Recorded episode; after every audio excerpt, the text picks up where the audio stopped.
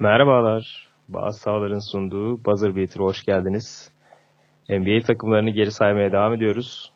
Fırat'la ve Uğur'la birlikteyiz bugün. Hoş geldiniz beyler, ne yapıyorsunuz? Hoş bulduk kardeşim, iyiyim seni sormalı. İyidir. Hoş bulduk abi. Uğur sen ne yapıyorsun, iyi misin? İyiyiz, hazırlandık yine. Uğur, hoş buldukları bir anlamaya başladı, hoş geldin, hoş buldun mekaniğine. yeni oturdu ya. İlk podcast'inde afallamıştı bir. Ne yapıyorsunuz sorusuna? Onu da bir anlatsana dinlerler bir gün. Ama orada şey vardı yani. Başta değişik yapıp sonradan çevirmen beni yanıltmıştı biraz.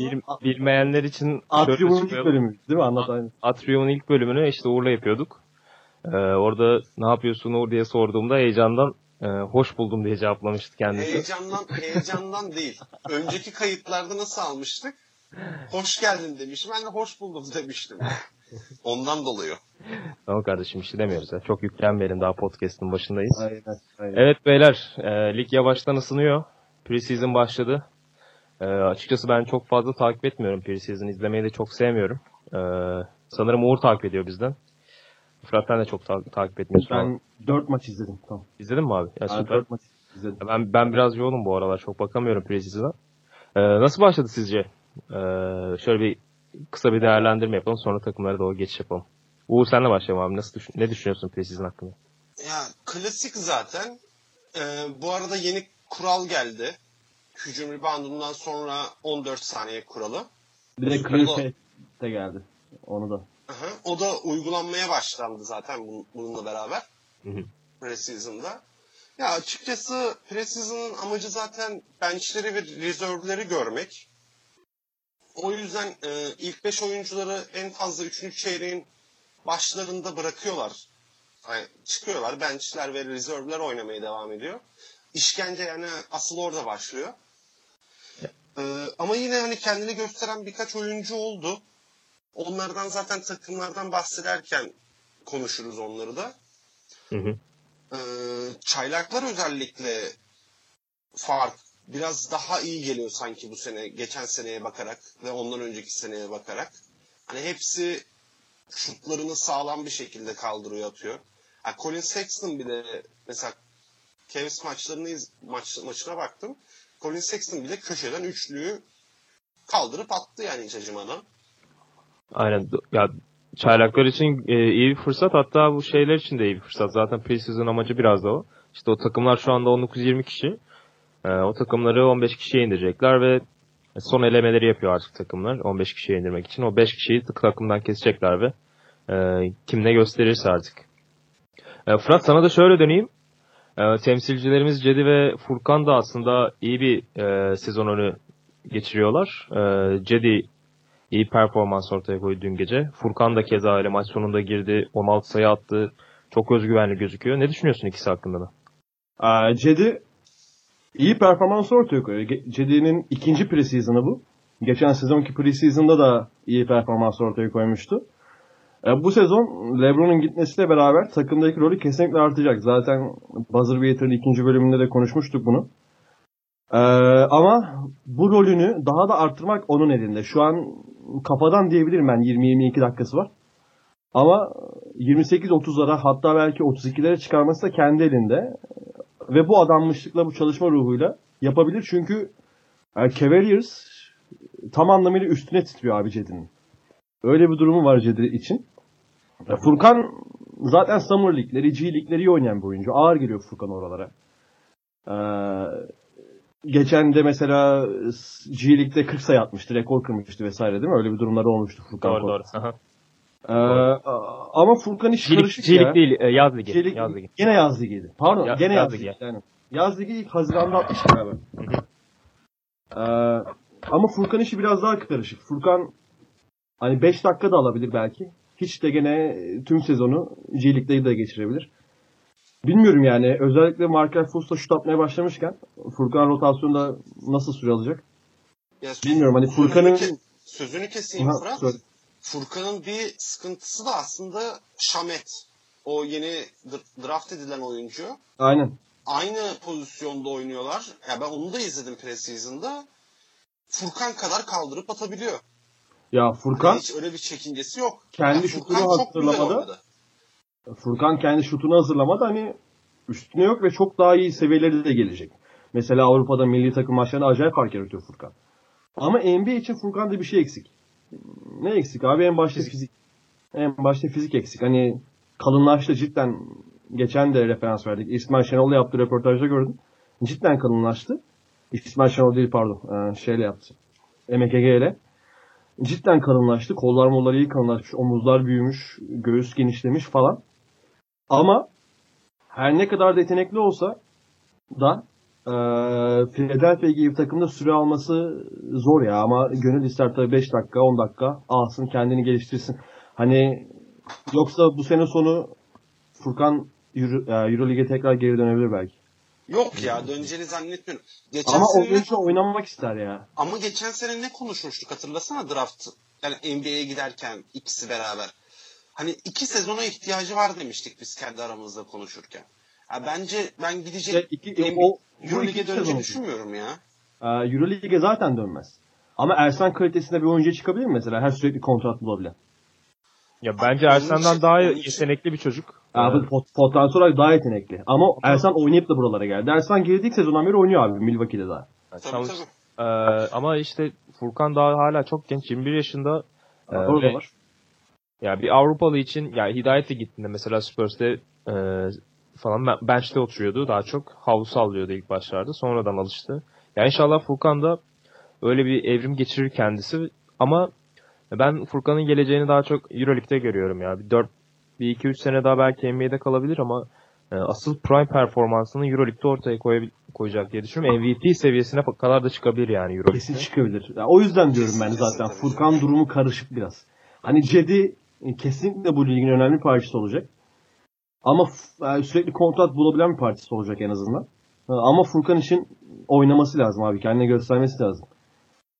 Ya Furkan'ın şanssızlığı belki de Philadelphia'ya gitmek oldu diyebiliriz aslında. Aslında bir yandan da şans bu. Hani bir gencin Philadelphia'da olması çok büyük bir şans.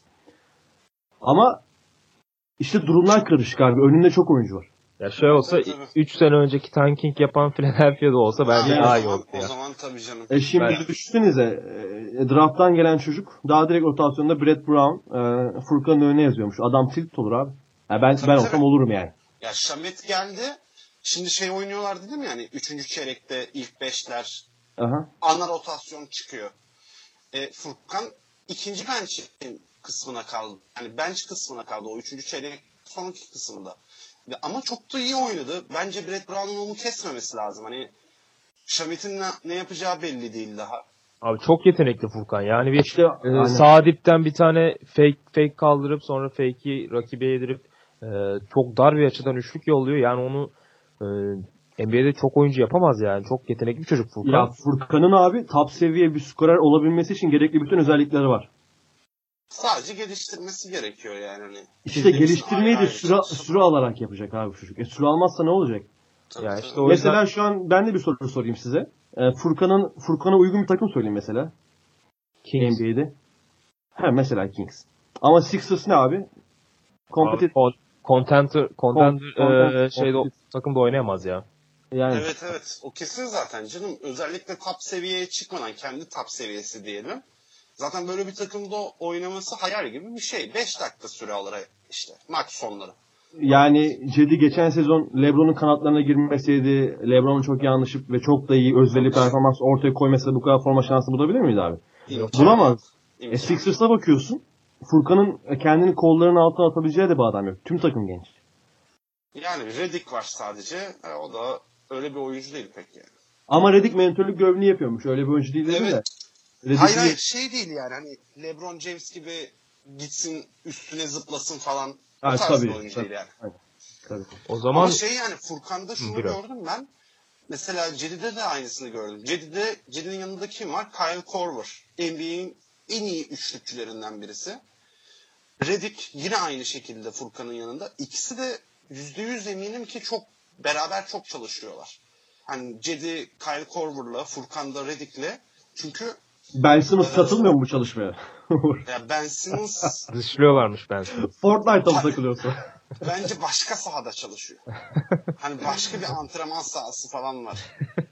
İşte bu hatta 1950'lerden kalan antrenman sahası. Üçlük çizgileri falan yok. Yani. İyi bağladın, güzeldi.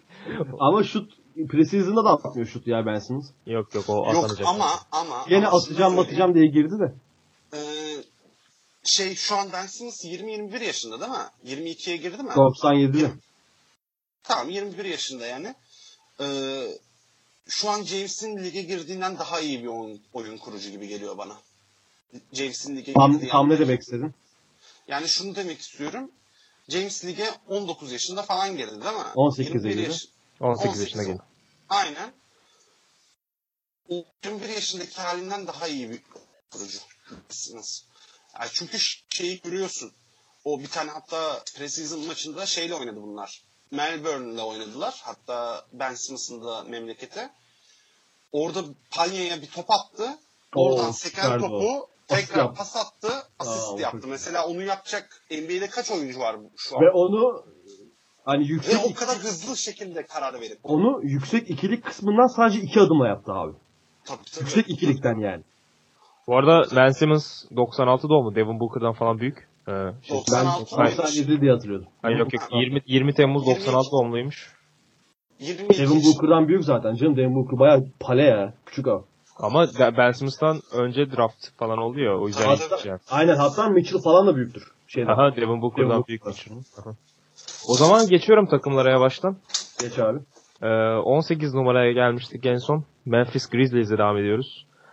Şu an seyircilerimiz biraz şaşırmış olabilir. Ya Memphis ne alaka 18. sırada gibisinden. Ama biz biraz... Abi Memphis ne alaka? Abi yapacak bir şey yok. Adamlarda Mike Conley döndü. Ben 16'ya yazdım oğlum. Sen gene biraz 2 tane az yazmıştın. Ben 19'a yazmıştım. Aynen. Yok Memphis hakikaten. Ya geçen sene Phoenix'le beraber ligin en kötü takımlarıydı. Memphis. Sondan ikinci bitirdiler zaten. Hücum verimliğinde Sacramento'nun ardından ikinci bitirdiler. Hücum istatistiklerinde. İlk 5'i sayayım, ondan sonra yavaş yavaş giriş yapalım Memphis'e. İlk 5'leri şöyle bekliyorum. Mike Conley, Dylan Brooks, Kyle Anderson, Jaren Jackson Jr. ve Mark Gasol. Benchlerinde de Mario Chalmers, Andrew Harrison, Omri Caspi, Jamichael Green gibi bir benchleri var. Hatta Chandler Parsons'ı da buraya ekleyebiliriz. Yani her ne kadar ligin en kötü kontratlarından birine de sahip olsa, yani en iyi döneminde gerçekten fark yaratan bir oyuncuydu Chandler Parsons. Hayward gibiydi ya. Hani Hayward'ın o iyi hali gibiydi. Ya Hayward'dan daha şutördü. Hayward'dan biraz daha kötü penetresi vardı ama çok iyi şutördü. Aynen öyle. Fırat, senle başlayalım. Nerede görüyorsun? Yani Memphis geçen sene neden bu kadar sıkıntıya düştü? Ya bunda sadece Mike Conley'nin sakatlığı mı etkiliydi? Yok abi ya. Geçen sene... Yoksa Zach Randolph'un ayrılışı mı abi? Yani tam Zach Randolph çok büyük bir efsanesi Memphis'in. Ya ama Zach Randolph ayrıldı, takım dibe vurdu. Yoksa 5-6 sene üst üste playoff yapan bir takımdı Memphis. Geçen sene de Mike Conley sadece 12 maça çıkabildi. Ya ne düşünüyorsun Memphis hakkında? Neden böyle oldu geçen sene? Abi geçen sene bildiğimiz üzere Fizdale'la Gasol arasında epey büyük kavgalar oldu. Hatta Ben Momu kısmına geldi. Ve daha Kasım'da falan, ligin başlamasından 2 ay sonra yanlış hatırlamıyorsam, Fizdale'ı kovmuşlardı. Yerine Bikerstaff gelmişti. O da takımda pek bir etki yaratamamıştı. Ya tabii ki Zach Randolph'un gitmesi etkiledi takımı. Hani Zach Randolph cidden Memphis efsanesi denebilecek bir oyuncu. Zaten Memphis efsanesi rahat diyebiliriz. Memphis çok eski bir kulüp değil bildiğim kadarıyla. Değil. Aynen. 2000 miydi ya? 2000'de falan Memphis'e taşındı zaten Grizzlies. Vancouver'daydı. Vancouver. Bakıyorum bu sezon Memphis'ten Conley, sağlıklı bir Conley ile çok daha iyi yerler bekliyoruz yani geçen sezona nazaran. Yani kesinlikle playoff kovalar bu takım. Yani özellikle bu sezon draft ettikleri Jaren Jackson çok yetenekli bir oyuncuya benziyor. Ve öncelikle şunu demek istiyorum. Çok tatlı bir çocuk ya. Gördünüz mü abi tipini? Çocuğu. Tam hiç boyunun adamı değil ya surat olarak. Hiç boyunun adamı değil. Öyle bir tatlı suratı var ki çocuğun. Şebek var. Tam şebek. Tam şebek. O da kısmen mutant sınıfından bir oyuncu. Hızlı ayakları var. Mükemmel bir fiziği var. Çok çevik. Boşluklara gidebiliyor izlediğim kadarıyla. Fena da bir üçlüğü yok. Yani tabii ki geliştirmesi gereken yönleri var. Daha bir çaylak. Özellikle fundamental'ı geliştirecek zamanla. Yani o yüzden Memphis'te özellikle o senin dediğin 5'te ama Chandler Parsons niye ilk 5 oynamaz abi sence? Geçen sene %25'le falan şut atınca çok dalga konusu olmuyor. Chandler Parsons hakikaten iyi değil. Ya iyi değil de belki iyi bir yaz geçirmiştir ama. Ya onu bilemem ama Parsons hakikaten kadrodan kesilecek durumda şu an. Hatta CJ McCollum'la geçen sene Twitter'dan bir atışmaya girdiler. İşte CJ McCollum dedi biz seni almayarak tarihin en büyük... CJ de çok konuşuyor ya. Konuşuyor. İyi bir trash talker. Özellikle Twitter'dan. Ama Chandler Parsons hakikaten ilk 5 oynayabilecek kalibrede değil şu an ya. Ama olsun. Ama preseason'da fena oynamadı. İlk maçında özellikle 2 tane falan üçlük attı. Hani biraz daha ritmini kazanmış gibi gözüküyor. Ritim oyuncusu yani, zaten. Mesela Chandler Parsons'ın... sıkıntısı o zaten. Sıkıntısı o. Houston Rockets'tayken sanırım Houston Rockets'ın üçlük rekorunu kırdığı bir maç var. 10 tane üst üste üçlük atıyor. Kaçırmadan sanırım. Kaçırmış da olabilir bir iki tane. Bir rekoru var. Ya acayip bir şutördü ama şu anda gerçekten iyi değil. O yüzden yazmadım ilk beşe yani. Şöyle Jaren Jackson'dan... Abi Jaren Jackson önce bir şey daha ekleyeyim. Kyle Anderson bence ligin en underrated oyuncularından biri ve çok güzel bir ekleme oldu Memphis'e. Ben de öyle düşünüyorum. Ya oyun fundamental'ı hakikaten çok üst seviyede. Ayakları çok yavaş.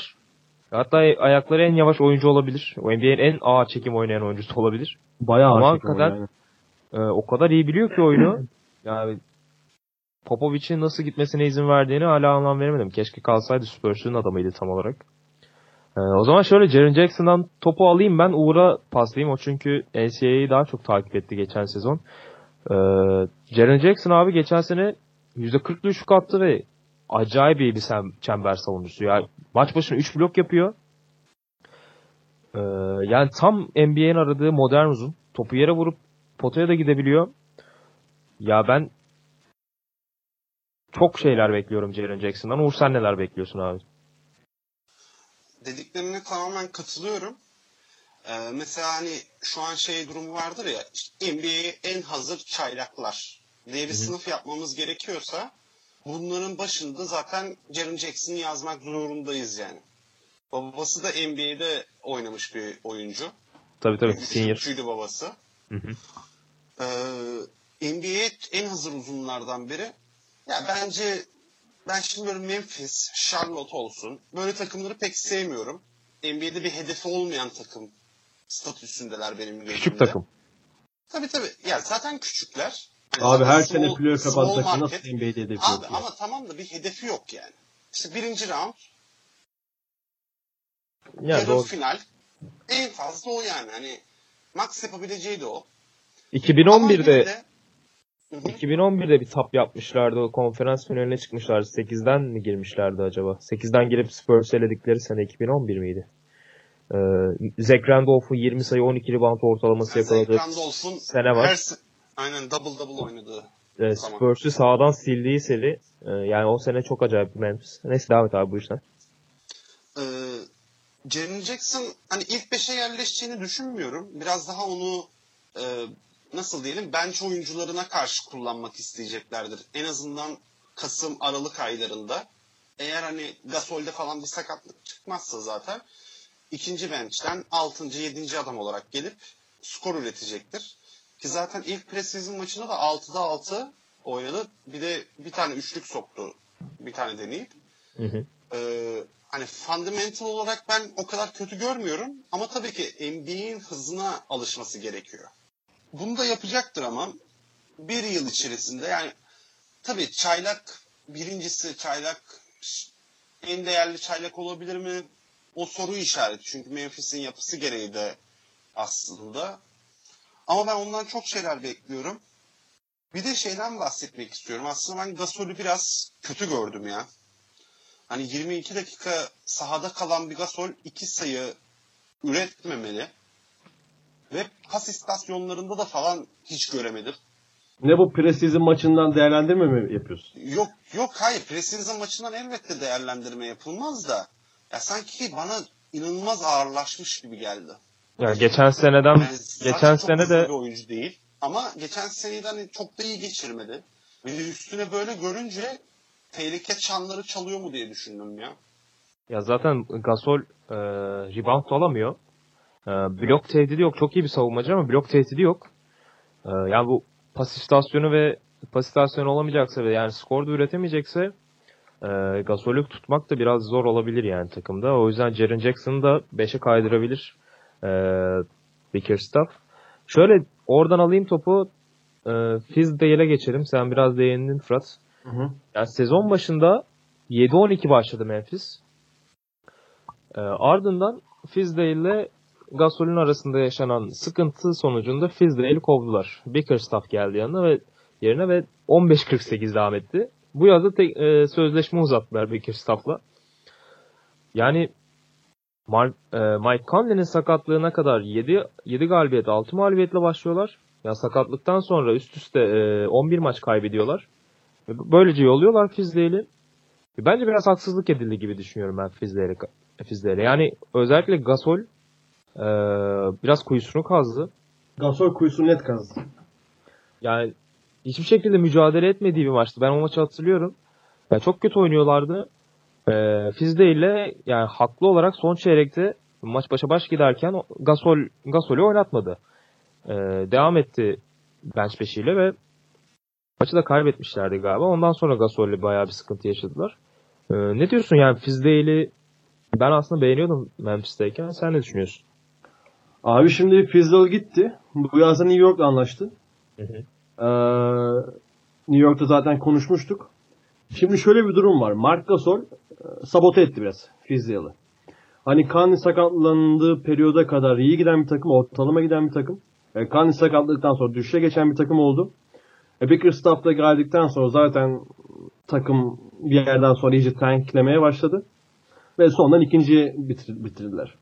Ama Bickerstaff baktığım zaman yetenekli bir koç adayı gibi. İyi şeyler yapabileceği söyleniyor Bickerstaff'ın. Ya ben çok duruşunu falan çok beğenmiyorum. Ya. Öyle çok bir şey yapacağını düşünmüyorum ama belli olmaz tabii. Tabii aynen. Ama bir de şöyle bir avantajı var. Ne olursa olsun abi Gasol ile Conley takımın iki yıldızı bir sezonu dinlenerek geçirdiler. Bu bir profesyonel oyuncu için, profesyonel sporcu için çok önemli bir şey bir sene dinlenmek.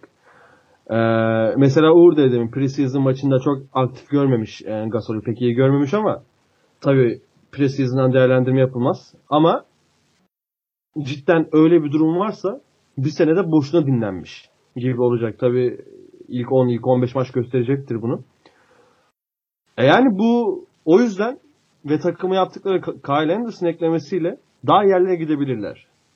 Zaten 18. sıraya yazmamın sebeplerinden biri bu. Hani hem Gasol ve Conley'nin bir sezonu resting geçirmesi hem de Kyle Anderson gibi iyi bekleme yapıp takımda da tekrar birlikteliğin sağlanması.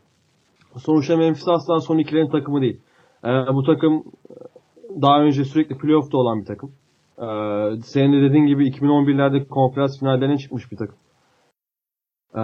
O yüzden Memphis bu sene daha yerlere gelecektir. Ama gene 29. olursa şaşırır mıyım? Hayır tabii ki şaşırmam. Yani biraz da sakatlık durumlarına bakıyor. Sağlık durumlarına bakıyor tabii her takımda baktığı gibi ama Memphis'te biraz daha ekstra bakıyor. Ya ben biraz şaşırırım. Çünkü Dillon Brooks'tan da bir çıkış bekliyorum bu sene. Geçen sene çaylak sezonuydu. Bazı maçlarda hatta sezonun ilk maçında 30 sayı attı. Acaba dedik kim bu abi falan diye düşünmüştük. Sonra biraz daha normale döndü. 10 sayının üstünde ortalamalarla bitirdi. Yani Dillon Brooks'tan bu sene bir 15-16 sayılık skor takviyesi alabilirlerse gerçekten iyi yerlere gelebilirler diye düşünüyorum. Ama rotasyon nasıl yapacaklar ya? Çok derin bir kadroları yok. Yok Javon Carter diye bir oyuncu izlemiştik. Chalmers falan mı oynayacak abi? Ya Chalmers aslında fena oynamıyor ya. Yani ya yine tamam da, Chalmers doing Chalmers things ya. Javon Carter diye bir oyuncu var bu sene kadrolarında. Fena bir oyun kurucu değil. Kolları falan kısa ama iyi bir pick and roll oyuncusu. Ondan da biraz faydalanabilirler diye düşünüyorum. Bir de Chandler Parsons ona benziyor fiziği falan da. Ya evet böyle bir değişik bir fiziği var. Aynen. Kel bir abi. O zaman Memphis'e dair ekleyeceğiniz bir şey yoksa benim yok. Sıraya doğru geçelim. Uğur sen diyecektin bir şey. Yok ya.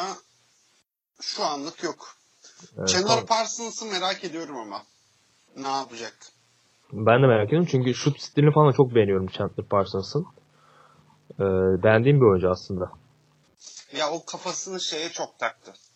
Şimdi max kontrata yakın bir kontrat alınca, üst düzey bir kontrat alınca hem onun ağırlığı altında kaldı biraz sanırım. Bir de süperstar seviyesine çıkmayı kafasına taktı. Şimdi biraz daha rol player olmayı düşünmesi lazım artık yani. Yoksa o da altında kalacak bu gidişle. Bakalım. O zaman 17. sıraya geçiyorum. Denver Nuggets var 17. sıramızda. İlk beşleriyle başlayayım yine. İlk beşlerinde Jamal Murray, Gary Harris, Will Barton, Paul Millsap ve Nikola Jokic var. Benchleri ise Azi Atamaz, Malik Beasley, Michael Porter Jr., Trey Lyles ve Mason Plumlee'den oluşuyor. Denver Nuggets geçen sene hücum istatistiklerinde ligde 6. bitirdi hücum verimliliğinde. Ama playoff yapamadılar. Yani bunların, bu takımın savunması düzeltilemeyecek kadar kötü mü? Da bu kadar iyi bir hücumla playoff'a kalamadılar. Mevcut kadroyla ne kadar iyi savunma yapıyorlar Uğur? Sana sorayım abi. Abi bakıyoruz şimdi. Bu takımda potayı savunacak adam yok hiç. Millsap. Ya bu bir de Wilson Chandler'a yolladılar. Bunu geçen de konuşmuştuk. Evet. Açıkçası yani ben şeyi merak ediyorum. Dikembe Mutombo bu takımın efsanelerinden birisidir. Bayağı önemlidir bu takım için. 95 yani sezonunda. Jokic'i kenara çekip ya kardeşim gel ben sana bir defans öğreteyim demiyor mu acaba? Kenara çekip yani hiç... var ya bak. Ne anladım biliyor musun? Bence almak istiyorsun Jokic sandım. Yok canım yok. Ya yok hiç bence alabilecek bir koç Popovic falandır yani herhalde de. Ya şey de ya şöyle... gel bakalım. Gel bakalım aslanım gel be sana ben bir iki savunma öğreteyim ya. İçindeki aslanını dışarıya çıkartayım. Yani çünkü o kadar kötü savunuyor ki yani Anthony Towns'a çok kötü savunmacı derler. Ondan daha kötüsünü mü istiyorsunuz? Yok hiç. Ligin en kötü... Ya bu kadar kötü olan. Ya bence kötü değil. Bence savunma yapmak istemiyor. Hani Azi Atamas'ın pota altı versiyonu tarzı bir şey bu. Ayakları çok yavaş abi. Ya. Efendim? Kafası savunmada olan bir oyuncu değil. Evet sıkıntı o zaten. Ya hiç ellerini falan kaldırmayacak artık hani. Düşünce yapısını değiştirse belki bir şeyler yapabilir. Çünkü savunma yapmaya uygun bir fiziği var. Ya fizik olarak zaten çok iyi ki ve zeki. En önemli şey savunmadaki. Savunmadaki en önemli şey zaten onda var. Zeka var yani. Millsap'e gelelim. 33 yaşında artık Millsap. Geçen sezon bence çok da iyi bir sezon geçirmedi. Ya yarısını sakat geçirdi yani. Evet o da var. %100 iyileşti ama ya. Geçen Instagram'da story attı. %100 iyileşti falan. %100 iyileşti ama hani o da pek savunma yapmıyor. Çünkü şimdi savunma yaparsa hücuma bir şey kalmayacak diye mi düşünüyor artık bilmiyorum. Back court'a gelelim. Orada da pek bir şey yok ki. Hani Jamal Murray tamam çok hızlı atlet bir oyuncu ama adamlar yanlarından geçebiliyor kolayca. Gary Harris baktığın zaman yapabilecek bir oyuncu, savunma yapabilecek bir oyuncu. O da yapmıyor. Ya Geri şöyle çok büyümedi mi ya? Büyüdü. Şunu demek istiyorum. Bu takımda penetre savunucusu yok. Bir tane vardı geçen sene. Wilson Chandler'a veriyorlardı rakibin en iyi hücumcusunu. Abi onu da gönderdiler Philadelphia'ya ve takımda bir tane savunmacı kaldı. Şu an o da Paul Millsap. O da çember savunmuyor. Boyu biraz kısa, undersize bir oyuncu. Yani Will Barton işte herhalde orada biraz savunmada öne çıkmaya çalışacak. Bir de hiç yetmezmiş gibi Azi Atamaz'ı getirdiler. Evet. Gibi. Yani ligin en kötü 3 savunmacısından ikisi belki de aynı takımda şu an. Nikola Jokic ve Azi Atamaz. Ya ben neler olacak çok merak ediyorum ya. Fırat sen ne düşünüyorsun Denver hakkında? Abi Denver benim bu sezon için en underdog takımlarından birisi. Yani müthiş bir beşleri var. Hani özellikle hücum yönünde çok iyiler. Jokic'e zaten özel bir ilgim var. Millsap'in de dönmesi de sağlıklı bir Millsap'le o savunma açığını kapatırlar. Hani savunmada Millsap iyi bir savunmacı olduğundan dolayı değil. Daha iyi hücum ederek, şimdiki seviyeden bile daha iyi hücum ederek savunmada hani yediklerinden daha fazla atarlar diye. O yüzden bu sezon kesinlikle playoff yapacaklarını düşünüyorum ben Batı'dan. Jamal Murray gibi oyuncuları var. Gary Harris gibi oyuncuları var. Will Barton var. Ya Azi Atamaz bence bu sezon gene Mr. Fourth Quarter sekansla geri dönebilir. Çok zor. Ya zor ama yazık oldu ya Azi Atamaz'a. Abi hani Danny Ainge'i falan da aradı şeyden önce, takastan önce Celtics'e dönmek istediğini söyledi vesaire. Celtics istemedi. Yani çok seviyorum ben Azi Atamaz'ı. Birinci ağızdan bu bilgi kardeşim. Bu direkt şeyden. Danny Ainge'in yeğeninden. Mason Plumlee ile geçen batak oynuyorduk. Azi Atamaz geldi ama pek oynamak istemiyor gibi dedi de. sakat onda. Aynen. Ya zaten adam iflah olmaz yani. Düzelmiyor ya adamın sırt sakatlığı. Yani o kadar kötü durumda ki ne zaman döneceği belli yani değil. Yani. Steve Kerr mesela sırt öyle bir. Öyle ya ne zaman döneceği de belli değil. Sen ümitlisin Thomas'tan ama ben gerçekten ya bu takımı daha ama bir aşağı çekeceğini düşünüyorum. Duygusal bir ümit var. Hani Celtics taraftarı olduğum için onun da etkisi var. Ayrıca Thomas'ı iyi vermek istiyorum. Biraz hakkını yediniz adamın. Aynen. Valla üzüldük yani orada yapacak bir şey yok.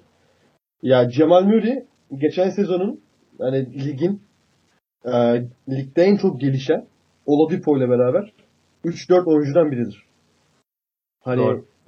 Müthiş bir seviye atladı. Artık oyun kurucu da oynuyor. Oyun kurucu zaten artık. Zaten oyun kurucu artık direkt aynen. Yani öyle bir pas trafiği oluşturabiliyor ki Denver Nuggets. Nikola Jokic ile Jamal Murray ile Gary Harris ile ve Millsap'ın da iyi pası vardır. Pas yeteneği iyidir. İyi kanal da oluşturur Millsap. Kanat oyuncuları diye Will Barton var.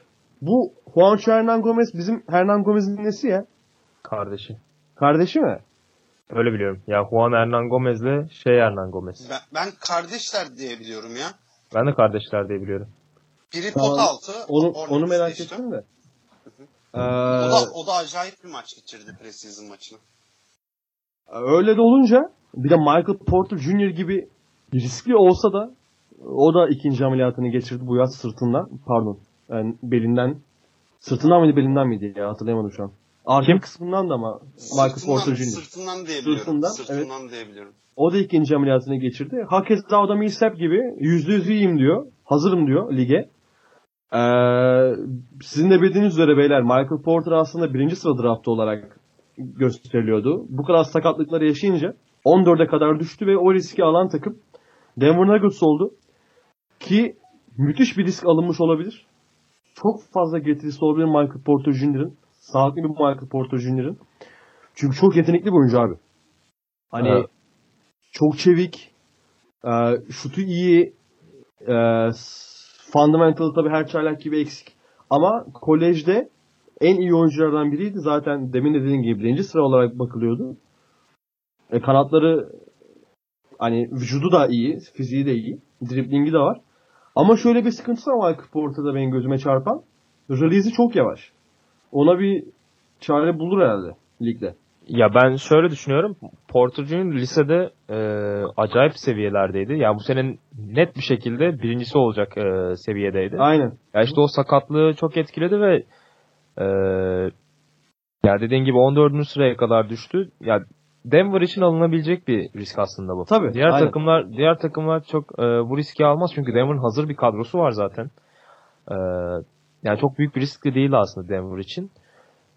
Ama Porter Jr. hakikaten sakatlıktan döndükten sonra çok kötüydü ya. 3 maça çıktı sanırım. Yanlış hatırlamıyorsam ve çok felaket şut attı. Yani ben atletizminden bir şeyler kaybedebilir ama en azından şutu istikrarını korur diye düşünüyordum ama gerçekten şutu da çok düştü. Uğur sen ne düşünüyorsun Michael Porter Jr. hakkında? Sevdiğin bir oyuncuydu senin. Ya bir draft steal olabilir mi yoksa bu sakatlıkları kariyeri boyunca çekecek mi? İşte zaten dilenme yani. Porter'daki evet, dilenme bu. Şu var. Geçen haberlere göre sezon başlangıcına yetişiyor. Ama ne kadar süre alır? Ben 10 dakikaları geçeceğini zannetmiyorum. Özellikle ilk başlarda en azından 2-3 hafta, belki de daha uzun bir süre çok fazla oynatmamaya çalışacaklardır onu. Yani çünkü öyle bir sakatlık ki işte mesela Steve Kerr'ün yaşadığı sakatlık buna benzer. Hatta adam saha kenarında sakatlanıyordu yani.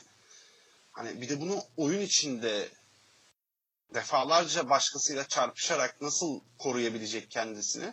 Mesela Embiid'in de sırtı sıkıntılı abi. Hani sırtçıktan sıkıntılı bir. İşte neydi geçen sene playoff'larda falan yere düştüğünde Allah'ım ne olur kalksın diye bakıyorduk ya. Aynen öyle. Hani özellikle ben. Tabii.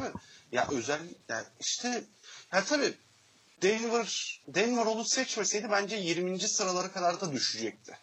Çünkü diğer takımlardan risk almak istemeyenler de olacaktı. Ölü yatırım olarak görenler. Hı-hı. Ama Denver bir cesaret örneği gösterdi. Yani Michael Porter için abi bir şey ekleyeyim. Denver cidden iyi bir yer olabilir. Hani tabii, NBA tabii, hani çok iyi bir oyuncu kazanmış olabilir eğer sağlığına bir zeval gelmezse.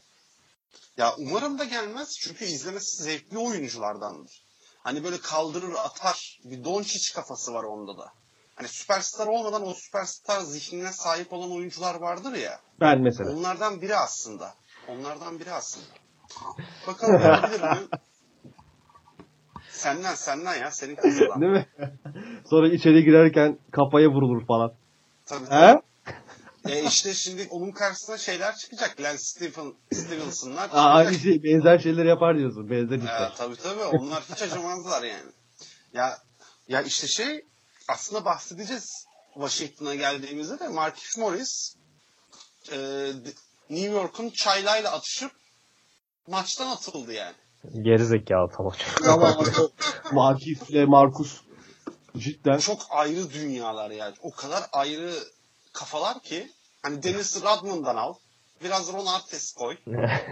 O kafalar yani. Biraz Ben Wallace serpiştir. Tabii biraz Ben Wallace serpiştir. Ama Ben Wallace'ın farkı şeydi. Acayip profesyonel bir oyuncuydu. Ben Wallace efendi adamda da çok güçlüydü. Yani bulaşmak istemezdi. Ne kadar efendi olsa da bulaşmak istemezdi. Şak bile bulaşmıyordu o adama yani. Öyle bir adam. Bu Ron Artest'ler falan gidip tokatlayasın geliyor yani hani. Lance Stevenson'da mesela. Ron Artest adını geri Ron Artest yaptı. Biliyorsunuz mu onu? Metta World Peace yapmamış mıydı ya en son? Sonra geri yaptı Ron Artest diye. Ha geri tekrar Ron Artest. Aynen. Ben de şey anlıyorum. Bu kadar bu işte. Ben de şey anlıyorum. Geri Ron Artest. O ne alakadır yani? İyi kanal buldu oraya. Böyle 5 senede bir değiştirip gündem oluyor valla. Biz de değiştirelim. Zaten Ron Artest ama ya. Ben de Onat Dünya Barışı yapıyorum artık.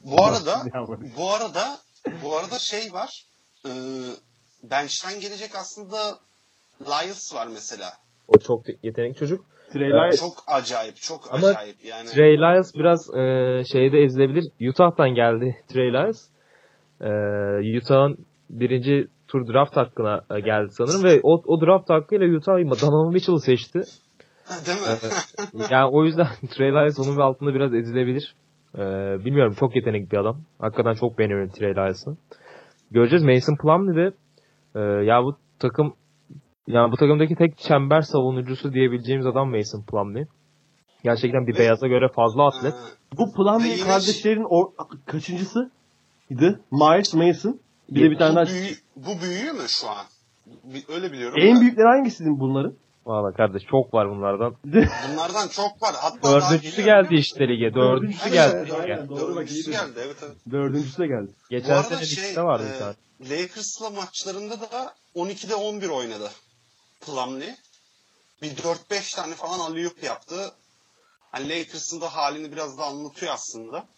İşte Plumlee bench'ten gelip havaya fırlat topu tamamlasın. Evet. Jokic'le yapamazsın onu ama Plumlee'yle yapabilirsin mesela. Tabii. Ya biz 2K'da kadro kuruyoruz ya işte. Yedek center seçme kadrosu. Kelepir geliyor 74'ten falan. Aynen. Plumlee Denver'da yakışıyor yani. Aynen. Ya Plumlee de Nurkic takasıyla gelmişti ve Nurkic bayağı yükseltti seviyesini. Plumlee biraz yerinde saydı.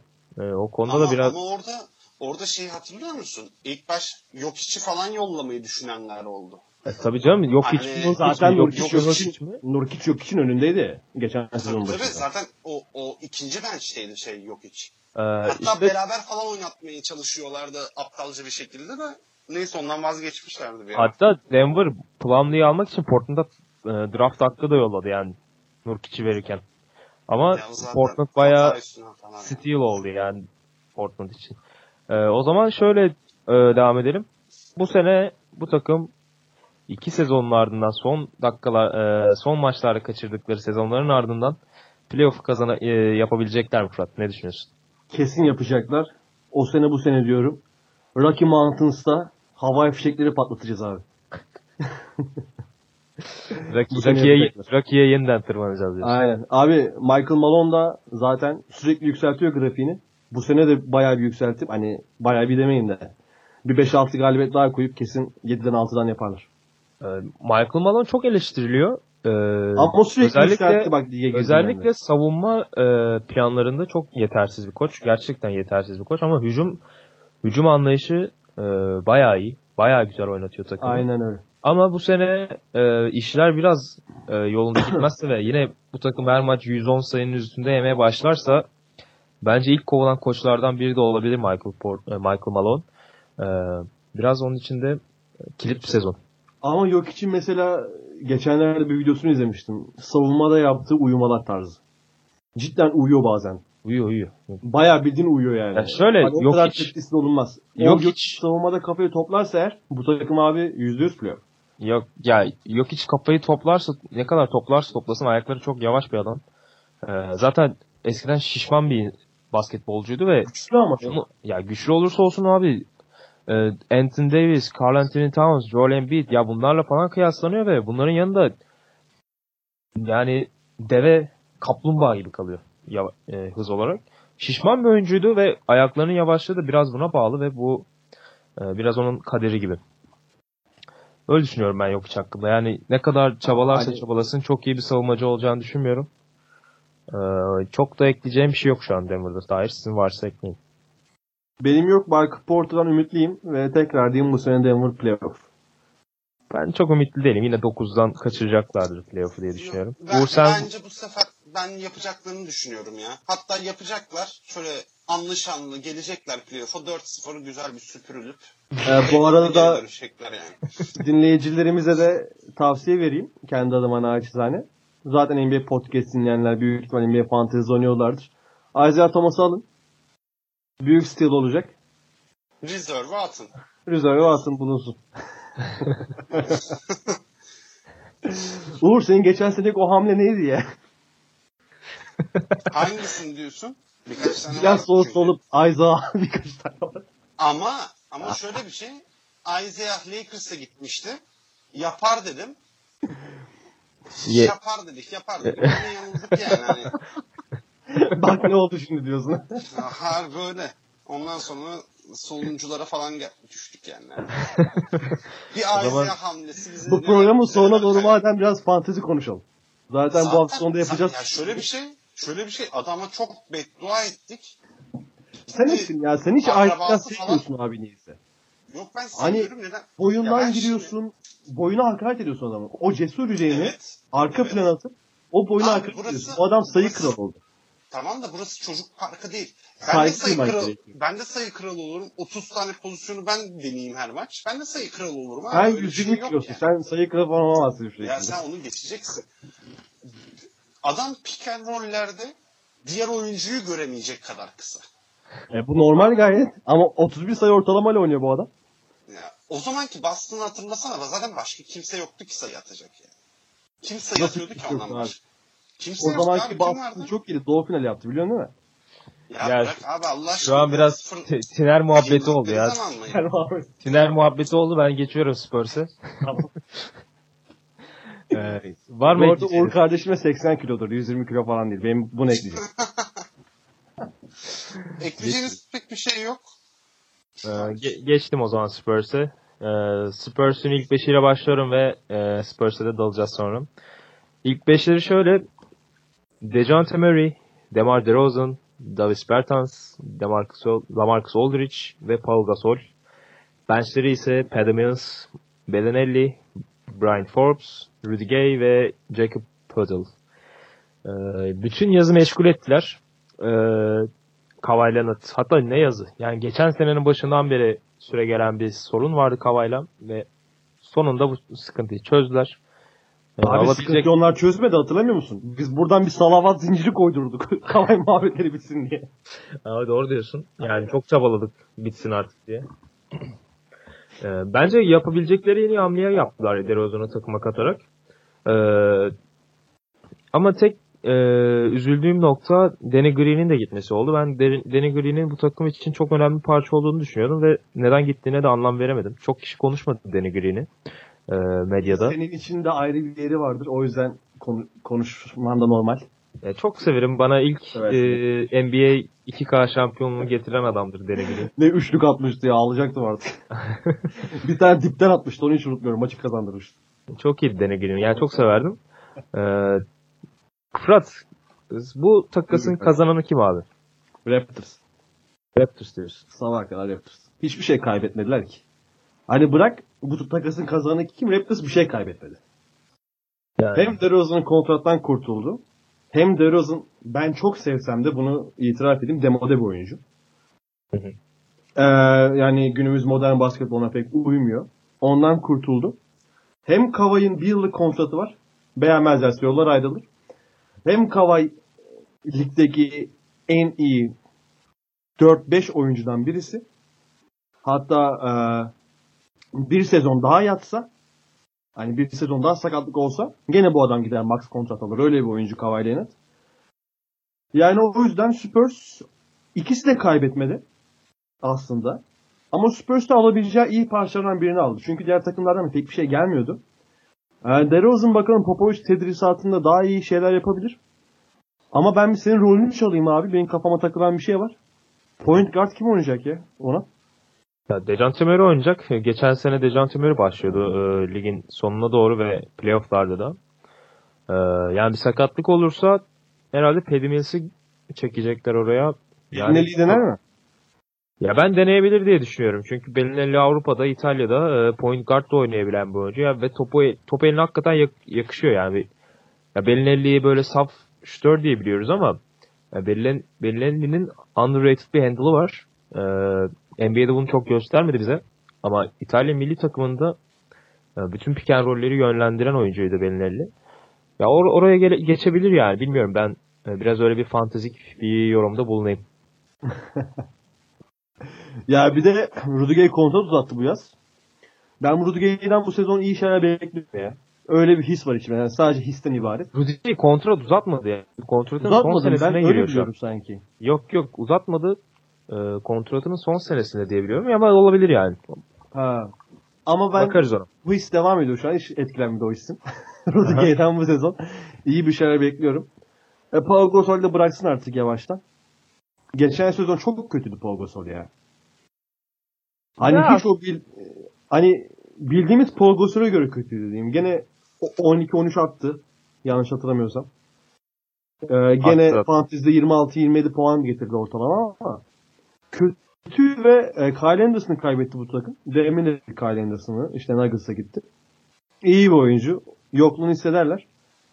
Memphis'e gitti. Yokluğunu hissedeceklerini düşünüyorum o yüzden. Geçen sezon playoff yaptılar. Popovic takımı ne olursa olsun playoff yapabiliyor. Ama bu sezon listede Denver'ın üstüne yazdık ama ben Denver'a daha çok güveniyorum şahsen Spurs'tan. Ya ben Spurs'un bir şekilde playoff yapacağına inandığım için Spurs'u öne yazdım ve ya bu senin fikrine saygı duymadığım anlamına gelmez. Yok, zaten ortalama karma bir liste yaptık. Ya ben Rudiger'den gireyim.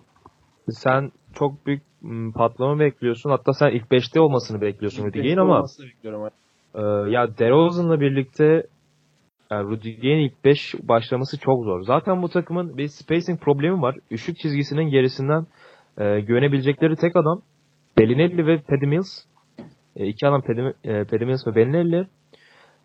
Geri kalan herkes orta mesafeci. Ya bir de Bertans'ın şutu var. Üçlük çizgisinin gerisinden. Ya bir de DeRozan katıldı orta mesafecilere.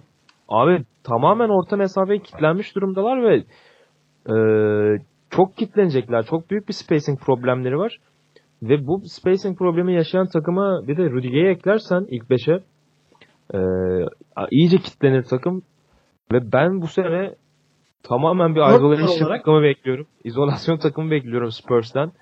Ya bir hücum Aldridge izolasyonu, bir hücum DeRozan izolasyonu.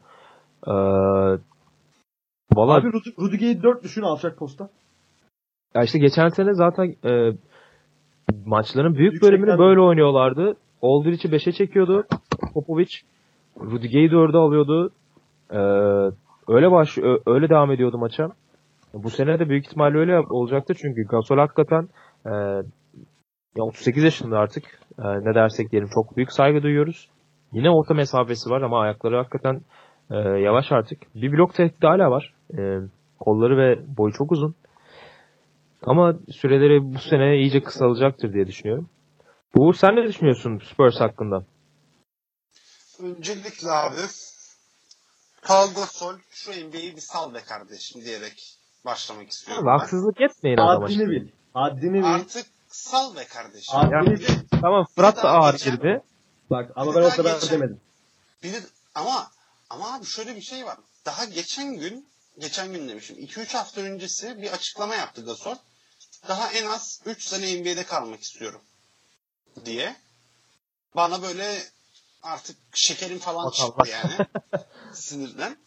Yani çok yavaş, süper zeki olmasına rağmen artık o vücut yavaşlığı kaldırmıyor bazı şeyleri. Yani süper zekiden git soru çözüyorsun ha.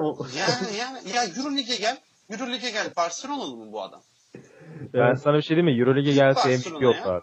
İşte zaten MVP ol. Al 2 tane 3 tane Euroleague. Bak keyfine yani. Tamam artık sal yani. Çocukların falan yok mu? Onlar gelsin NBA'ye yani. Onun dışında preseason'da Lonnie Walker'ı daha izleyemedik. Şeylerde coach decision diye gözüküyordu. Yani koçun kararı olarak roster'a girmediği gözüküyordu. Hı-hı. Oyuna girmediği. Ben onu çok merak ediyorum. Ama onun da bir sıkıntısı şimdi şey oldu. Kendisi draft edildiğinde takımda DeRozan yoktu. Ben o yüzden onun ilk 5 olmasa bile 6. 7. adam olarak gireceğini düşünüyordum. Şimdi öyle bir sıkıntısı var. Hemen hemen DeRozan'la aynı işleri yapacak oyuncu. Yani DeRozan sahadayken onun sahada olması çok zor gözüküyor. Atlet bir oyuncu. Florida'dan yanılmıyorsam geliyor. Zaten sen söylediğin Green'i kaybettiler ki bu bayağı yaralayacaktır. Özellikle DeRozan %25'lerle falan %30'larla üçlük atmaya başlarsa iyice hissedeceklerdir o yarayı. Ben DeRozan'da şeyi de görmüyorum. Hani yaz çalışmalarında işte tüm oyuncular neredeyse Instagram'a post falan atmışlardı. İşte şöyle çalışıyorum, böyle çalışıyorum diye bir üçlük çalışması tarzında DeRozan'dan bir şey de görmüyoruz. Açıkçası o da beni biraz üzüyor.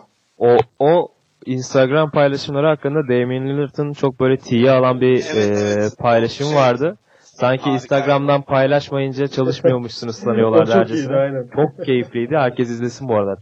Tavsiye ederim. Böyle kafasına bir şeyler atıyorlar. Çok eğlenceliydi ya. Kesinlikle izleyin. Lillard zaten acayip bir şey oldu. Figürü oldu yani NBA'de. Kesinlikle. Sağ dışında ya net bir Portland efsanesi artık. Tabii orada kalacak zaten. Yaptığı o rap şarkılar falan. Ya gerçekten çok renkli bir karakter. Mikrofonu alıp maçlardan sonra Rip City diye bağırması falan ya hakikaten tüyler diken diken oluyor. Lillard'ı çok seviyoruz. DeRozan'a dönelim. DeRozan sence bu takım için perfect fit mi? Yani ne kadar uyacak bu takıma DeRozan? DeRozan'ın hani şunu unutmayın, Popovic takımına geliyor. Popovic onu bir şekilde uydurmayı başaracaktır. Ama Fırat'ın da bahsettiği gibi, senin de bahsettiğin gibi hatta yani acayip orta mesafe bir takım oldular. Ve bu hani ben şeye yansıyacağını da düşünüyorum. Yani şey tahmin ediyorum. Üçlük deneyen, üçlük sokan son 10'larda da olacaklarını tahmin ediyorum. Son 10. takımlardan yani olacağını tahmin ediyorum. Murray'nin biraz daha şutu kolay çıkardığını gördüm preseason'daki ilk maçta. Yani tabii bir maçtan belli olmaz bu işler ama DeJounte Murray de Tony Parker'ın o veda mektubunda bahsettiği bir oyuncu. Yani ne kadar önemli olduğunu aslında oradan anlayabiliriz. Hı hı. Parker gençlerin önünü açmamız gerekiyor ve ben Denç'e Murray oyuna girsin diye girdim diye konuştu. Mektubunda yazdı. Ya San Antonio'yu yine bir tane sıkıcı maçlar bekliyor bence. San Antonio maçlarında. Öyle savunma ağırlıklı bir takım. Aynen. Harden isolation'ları gibi DeRozan deneyecektir büyük ihtimalle. Yine 20-25'lerde bir sayı bulacaktır. Paul Gasol'ler, Aldridge'ler. Ama sıkıcı maçlar bekliyor. Pek izlemeyi tercih edeceğim maçlar olmayacak. Aldridge'in hakkını verelim Spurs'u kapatmadan. Ya Fırat geçen sene NBA'nin en iyi ikinci takımına seçildi. Geçen sene bildiğin acayip bir süperstar. Yani takımın resmen tek başına playoff'lara taşıdı Aldridge. Yani öyle maçlar, bazı maçlar oynuyor ki yani sanıyorsun Light Nowitzki. Böyle dönüp atıyor. Acayip yandığı maçlar var. Bazı maçlarda da çok kötü attığı oluyor tabii. Bazı istisnai maçlar. Ne diyorsun bu sene Aldridge geçen seneki performansını sürdürebilir mi? Şöyle gireyim abi. Geçen sene Aldridge öyle bir performans ortaya koydu ki. Hani Türkiye'de Aldridge'den en nefret eden basketbol yorumcularından biri Kaan Kural'dır. Hatta biri demeyeyim. Bilirsiniz siz de. Aha. O bile artık Aldridge süperstar demeye başlamıştı yani. Ya öyle bir performansı vardı. Ya Aldridge şimdi bakalım sürdürebilir mi sorusu. Geçen sezon nasıl şartlarda performans sürdürdü Aldridge? Takımda ikinci bir oynayan yoktu. Yani bütün toplar onda toplanıyordu. Bu sezon DeRozan var. Statlar düşer mi? Düşer. Etki devam edebilir mi? Edebilir. Yani o yüzden Aldridge kesinlikle seviye atladı. Geçen seneye beraber kesinlikle seviye atladı. Yani sadece artık ofansif bir süperstar değil. All-around süperstar diyebilirim ben kendi adıma. Yani DeRozan'ın da eklenmesiyle takıma tabii ki geçen seneye kadar top alamayacak. Ama dediğim gibi etkisini sürdürebilir. Öyle olunca da Spurs'u buraya yazmış oluyoruz. Yani sonuçta Aldridge gibi etkisi var. DeRozan gibi oyuncuları var. Ama işler beklediğimiz gibi gitmezse yani Spurs playoff yarışına giremeyebilir yani bu takımda. Çünkü hani Ginobili basketbol bıraktı. Hani bir era sonlandı artık. Yani Duncan Parker, Ginobili erası sonlandı. Bu bir takım için, bir kuruluş için bu tarz sonlanmalar yeni başlangıçlar demektir ama biraz sancılı süreçler olabilir.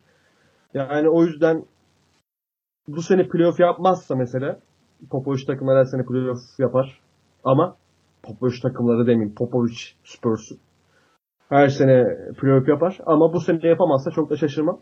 Sanırım aynı performansı göstermezse çok şaşırmam. Ama göstereceği tarafına daha yatkınım. Buyur abi. Sanırım yani Tim Duncan'ı draft'ta seçtikleri seneden sonraki seneden itibaren yani 98 senesinden beri playoff yapıyorlar ve ya bu bir rekor yani 20 sene üst üste playoff yapan takım yok ve bu seneye kadar da o 20 sene boyunca 50 galibiyetin üstünde bitirmişlerdi. Bu sene ilk kez 50 galibiyetin altına düştüler. İnanılmaz bir istikrar bu Spurs açısından. Bu sene 50 galibiyeti yine bulamayacaklardır ama ben çok rahat bir şekilde 7. 8. sıradan playoff yapacaklarını düşünüyorum Spurs'un. Var mı ekleyeceğiniz Uğur, Fırat? Yok abi benim Spurs hakkında. Ya son kapatmadan önce ben şey sormak istiyorum aslında. Hani bu İra bitti dedik ya. Hı hı. Hani Tony Parker. Bitmişti zaten ya. Yani bitmişti zaten. Ama official'ı bitti abi. Yani evet. Tamamen bittiği kesinleşti diyelim. Hani sizce de Popovic burada bırakmalı mıydı? Mesela karısı vefat etti geçen yıl. Evet. Yıl ortasında hatta galiba Ocak sonrası. Hani ben o aklıma geldi şu an. Size öyle bir soru. Ne yaptı bırakıp karısıyla beraber vefat mı etseydi? Yok hani hazır şartlarda oluşmuş. Hazır karıda vefat etmiş şartlarda oluşmuş diyorum. Zamparalık diyorum. Ya, Popovic sen de biraz hayatını yaşa. basket nereye kadar ha? Ya zaten yaşlandı bayağı. Kaç yaşında bilmiyorum. Evet. 70'li yaşları var mıdır? 74 net falan olması lazım. Net vardır bir bakalım hemen.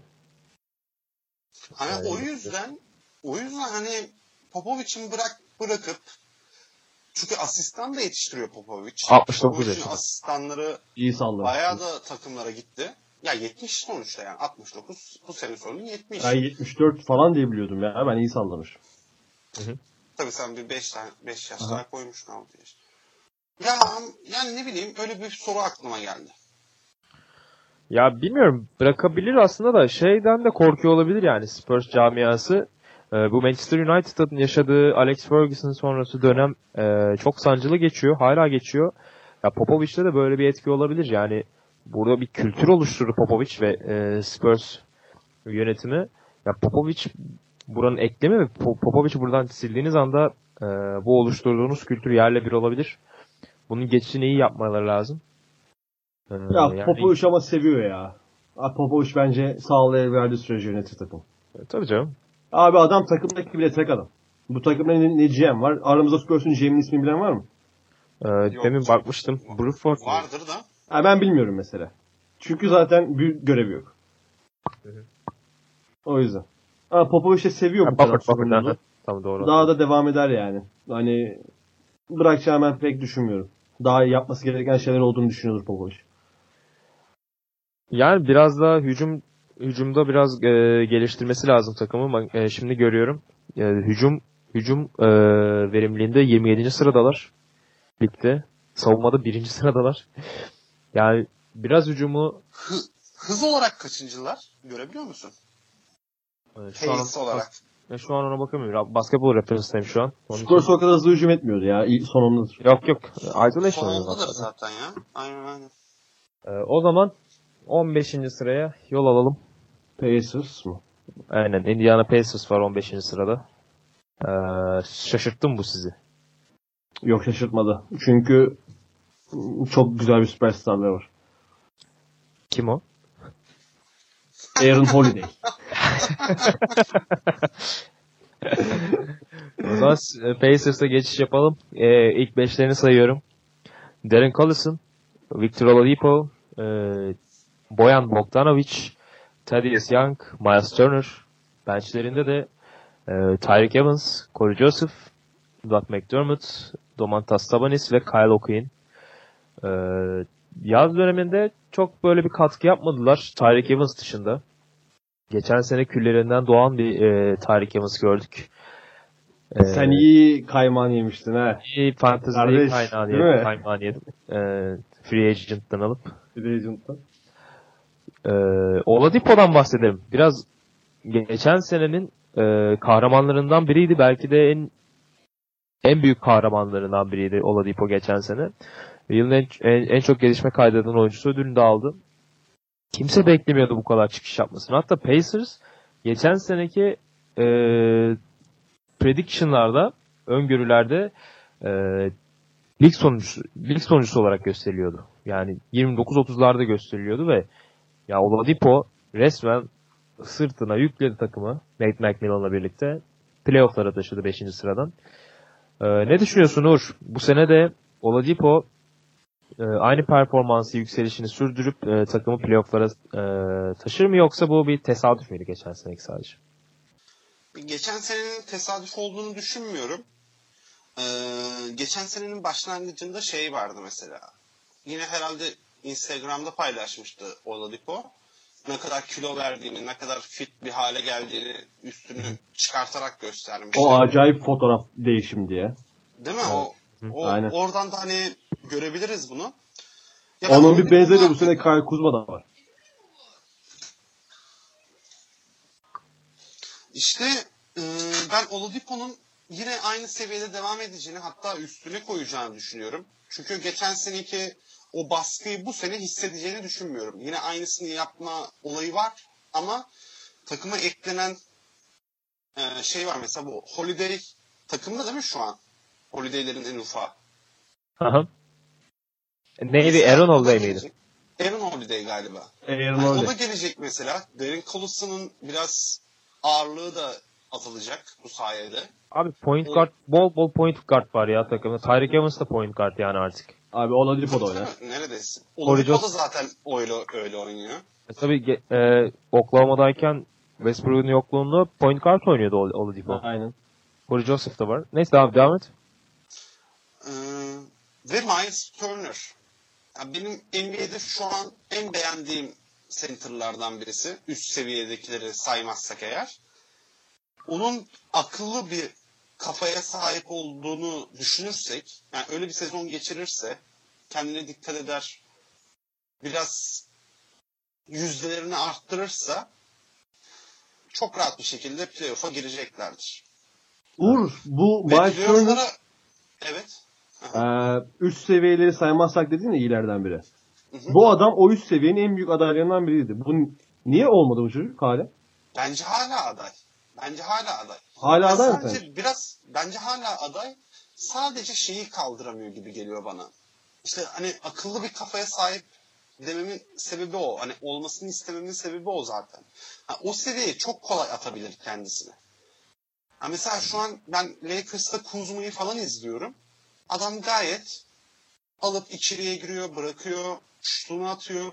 Myles Turner'da bazen basketbol unutuyormuş gibi bir hava oluşuyor. O zaman mental diyorsun. Da, tabii mental. Yoksa fiziki olarak herhangi bir eksiği yok. Boyu tam yeterli seviyede modern uzunlar için. Fazlası var ya. Fazlası var ve şutu da var. Aynen. Mesela. Şutu var. Şutu çok önemli. Bogdanović yine güzel bir sezon geçirecektir. Thaddeus Young zaten savunmada çok önemli bir oyuncu. Abi Thaddeus Young demişken. Geçen sezonki Thaddeus Young istatistiğini hatırlıyor musunuz? Dünyadaki 13 sayı, 4 rebound, 4 asist, 1 blok, 1 top çalma, %50 FG isabeti yakalayan aklıma geldi. 3 oyuncudan biri miydi öyle bir şey? Jordan. Larry Bird vardı. Magic Johnson vardı sanki. Hiç hatırlamıyorum kimler onu. Larry Bird'ı hatırlıyorum. Biri şey demişti. Thaddeus Young kırınca tanımlanan rekorlar. Aynen. Westbrook'un rekorları vardır ya. Aynen. Target'la mı yaptılar acaba onu cidden? Yok sanmıyorum. Onu playoff maçında mı göstermişlerdi yoksa playoff'lara gelmeden önce mi göstermişlerdi? Onu Indiana televizyonu gösterdi ya. Hani bir şaka olsun hesabı, yani böyle bir Thaddeus Young'a komiklik tarafı vardı yani herhalde. Tabii. Bence yok ya, yani bence iyi bir istatistik, yani çok böyle belirtilecek bir istatistik değil ama ne kadar komple bir oyuncunun olduğunu gösteriyor aslında Thaddeus Young'ın. Thaddeus Young zaten öyle bir oyuncu ve bu takım hani şu an düşünsek bu takımı kime almak istersin Thaddeus Young yerine? Aklına başka bir adam gelmez yani o. Onun mevkisi şu an. Bençten işte Tyreke Evans mesela. Ben bu sene de aynı çıkışı göstereceğini düşünüyorum. Tabii ki kendisini sınıflandırması gerekiyor. 6. adam. Bu sınıfa koyduğu zaman kendisini, bu takımı zaten playoff'a taşıyacaklardır hep beraber. Sadece hani Oladipo değil, bu takım olarak taşıyacaklar artık. Yani Lance Stephenson'ın yaptığından çok daha iyisini yapabilir yani Tyreke Evans sağlıklı kaldığı sürece. O şey var, o kumaşı zaten var. Zaten var. Yani zaten 2010 yılın çaylağı oyuncusuydu Tyreke Evans. Onun süperstar seviyesine çıkmamasına çok şaşıran insan oldu mesela. Abi diz yani. Öyle şeyler kaldırıp atıyordu ki, öyle üçlükler, öyle maç kazandıran basketler. Ama herhalde o sakatlıklar. Ve bir de Tyreke Evans eskiden böyle çok üst düzey bir şutör değildi. Daha çok oyun kurucu yetenekleriyle ve nasıl diyeyim, oyun görüşüyle. Yani biraz Little LeBron tarzındaydı. Ama geçen sene üçlük çizgisinin gerisinden de SF girdi değil mi Tyreke Evans? Yanlış hatırlamıyorum. SF'ydi. İşte şu an PG, yani net PG. Aynen. Şu an net PG. Üçlük çizgisinin gerisinden %40'la falan atıyor. Yani acayip geliştirdi şutunu ya Tyreke Evans. Geçen sene hakikaten küllerinden doğdu tekrardan. Ama şu tarzını da bir geliştirsin ya. Tarzı derken fiziksel tarzı. Abi Holmes'lara benziyor bu adam, bu saçıyla, bu sakalıyla vesaire. Abi onlarda bir moda var, bu Derrick Rose'un saçları falan. Ya, ondan beri var hakikaten, anlayamadım. Bir olayı vardı Uğur'un onun. Ya onun şey galiba bu. Afrika muhabbetleri. Özümüze dönüyoruz işte. Ya Tyler Evans aslında bayağıdır böyle tip olarak. İşte saçlar biraz 5 numara mı diyelim artık ona, biraz uzun. Sakallar şey. Hani sanki saçlar bayağı sanki Irak Savaşı'ndan gelip işte o post bilmem ne stres muhabbeti vardır ya, onu yaşayan askerlere benziyor yani. Günde 6 depresan. Abi post stres demişken şu an off topic bir şey okudum bugün. Çok şaşırdım. Amerika'da her 1000 insandan 110 tanesi antidepresan kullanıyormuş. Afiyet olsun kardeşim. Tarih kimse bunlardan biri olabilir. olabilir. Abi şey işte bunlar yani modern dünyada bu antidepresan kullanmak falan biraz popüler oldu ya. Değil mi? Aynen. Panik ataklar, antidepresanlar falan. Popülerlik yani. Neyse konumuza da geri dönelim. Nate McMillan'a geçeyim. Benim aslında çok beğendiğim bir koç değildi geçen seneye kadar. Hatta yani bu adam nasıl bir koç yani, neden bu koç falan diye düşünüyordum. Ama geçen sene öyle bir takım yarattı ki sanırım ikinci oldu yılın koçu adaylığında. Üçüncü olmuş da olabilir. Brad Stevens'ın ardından. Birinci de Ben Case olmuştu. En büyük adaylardan biriydi kazanmak için. Yani nasıl yarattı yani bu takımı Nate McMillan? Tesadüf değil dediniz. Tesadüf değilse bunda çok büyük bir pay vardır herhalde koçtan. Ne diyorsun Fırat McMillan için? Abi şöyle gireyim. McMillan bir de extension aldı bu yaz. Kontratı uzatıldı bir sene daha galiba. Hak etti. Bir sene değil pardon, daha çok sınırsız mı uzatıldı, öyle bir şey oldu.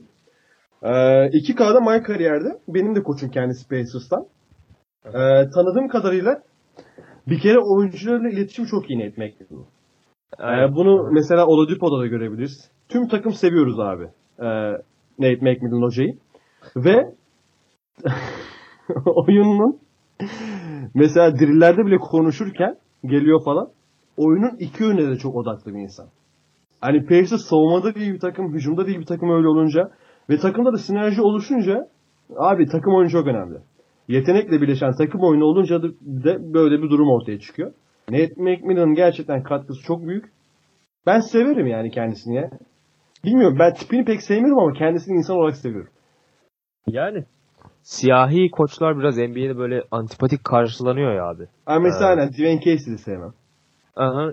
Yani yani bir siyahi koç gelince insanlarda hep şu oluyor. İyi koç değil. Adam bir şey yapmasa bile iyi ne koç değil. Ne bu hiç altınızı işlenen? Bu bende değil. Genel olarak söylüyorum. Benim Nate McMillan'ı sevmeme sebeplerim biraz daha farklı. Yani genel olarak sevmiyordum yani hücum setlerini, Indiana'nın oynadığı oyunu. Ama böyle bir algı var. Ya da umarım ben yanılıyorumdur yani. Hoş bir şey değil çünkü.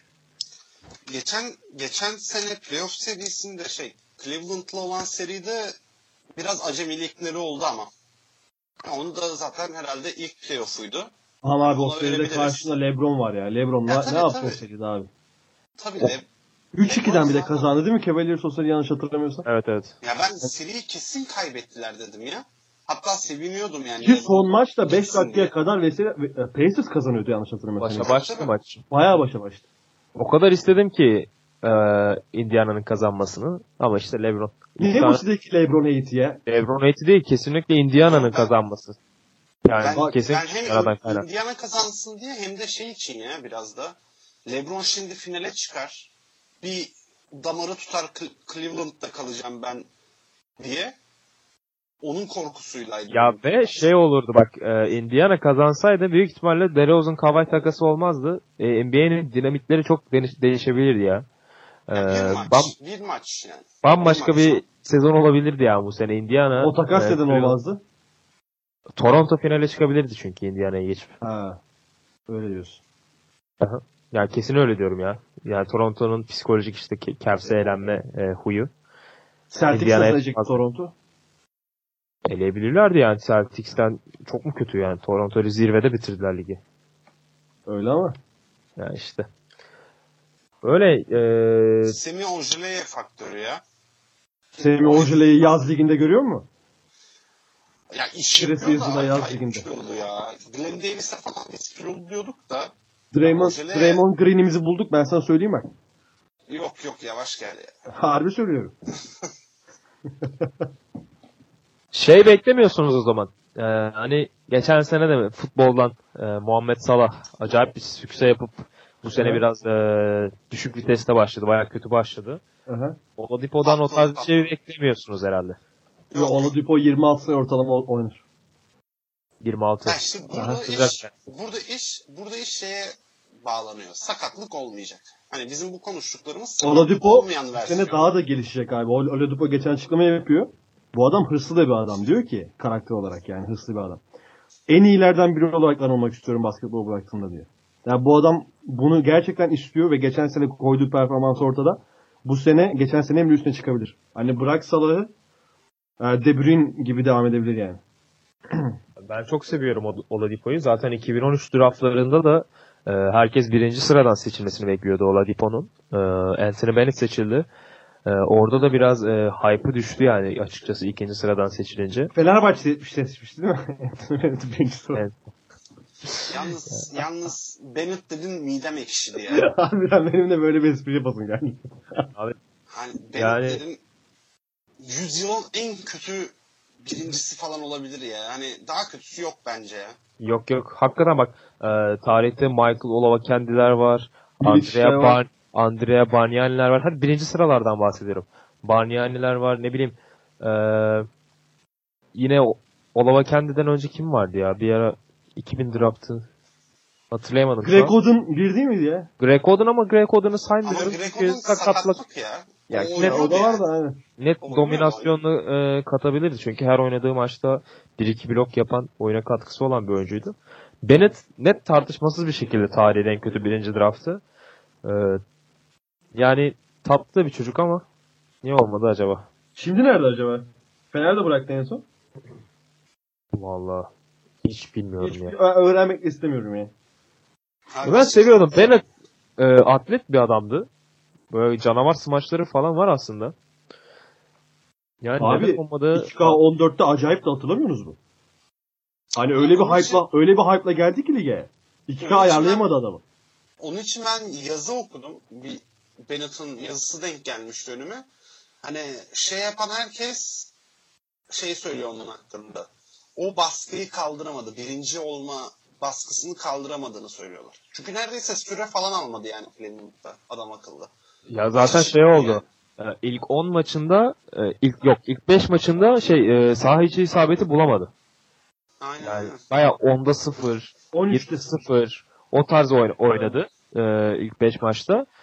Böyle ilk böyle atacaktı bir tane sayısını bomboş smaca gitti. Sımacı kaçırdı bomboş. Ondan sonra hakikaten adam için de çok trajik bir süreç başladı. Serbest düşüş ya resmen. Net salındı yani adam. Neydi demin 13'e 0 değil de ilk 30 şutunda mı isabet bulamamıştı? Öyle bir şey olmuştu yanlış hatırlamıyorum. İlk 5 maçında bulamadı işte. Kaç değil şut attı bilmiyorum. Çok kötüydü ya. Neyse. Tadımızı kaçırmayalım. Buradan da kendine Allah rahmet eylesin diyelim. Ya. O zaman şu an NBA'in en alev alev yanan takımlarından biri. En çok gündemi meşgul eden takımlarından birine geçiyorum. Hazır mıyız? Hazırız. 14. sırada Miami Heat var. Miami Heat şu sıralar Jimmy Butler takasıyla meşgul. Jimmy Butler geldi. Hayırlı olsun diyelim. Hayır. Alt yazı geçin. O kadar. Bayside'da da gitti hatta. Aynen. Bitmiş mi Jimmy Butler? Bitti. Kesin bitti. Ya bir tane video var ya o aklıma geldi. Hayır asla tövbe. Hayır asla tövbe. O aklıma geldi yani. Ya yok inanılmaz. İnanılmaz oyunu bozar ya. Miami Heat'in oyunu şu an akıyor. Tamam, yanlış parçalar belki eksik parçalar falan ama Miami Heat'in akan oyununu bitirecek adam mı arıyoruz? Jimmy Butler'dır yani. Ya siz Jimmy Butler'ı özellikle Uğur'sa neden bu kadar oyun baltalayacak bir adam olarak görüyorsun ya? Çünkü öyle ben Timberwolves'un kaç tane maçını izledim geçen sene. Hiç akmıyor. Bir iki pas ver, koş, köşeden üçlüyü salla. Yok. İlla topu alacak. Ve hani şey de değil mesela. Harden'da hani bir istatistik var ya işte %40'ını falan bitiriyor tarzı bir şeyler. O izolasyon başına 1.2 sayı mı ne Harden? O tarz işte, istatistik var. Aynen o istatistik tam tersi bunda. 0.2'yi falan bitiriyor yani. Ya abartma sen de. Ya zaten Jimmy Butler'ın sıkıntısı sakatlığa yatkın bir oyuncu olması. Ve işte zaten mid-range'i sürekli kovalayan bir oyuncu olması. Ya ama Jimmy Butler şutunu çok geliştirdi abi. 136 ile mi ne atıyordu ya geçen sene? Aynen öyle. Aynen öyle. Yani Jimmy Butler'a laf yok. Geçen sene Timberwolves'un en iyi oyuncusuydu.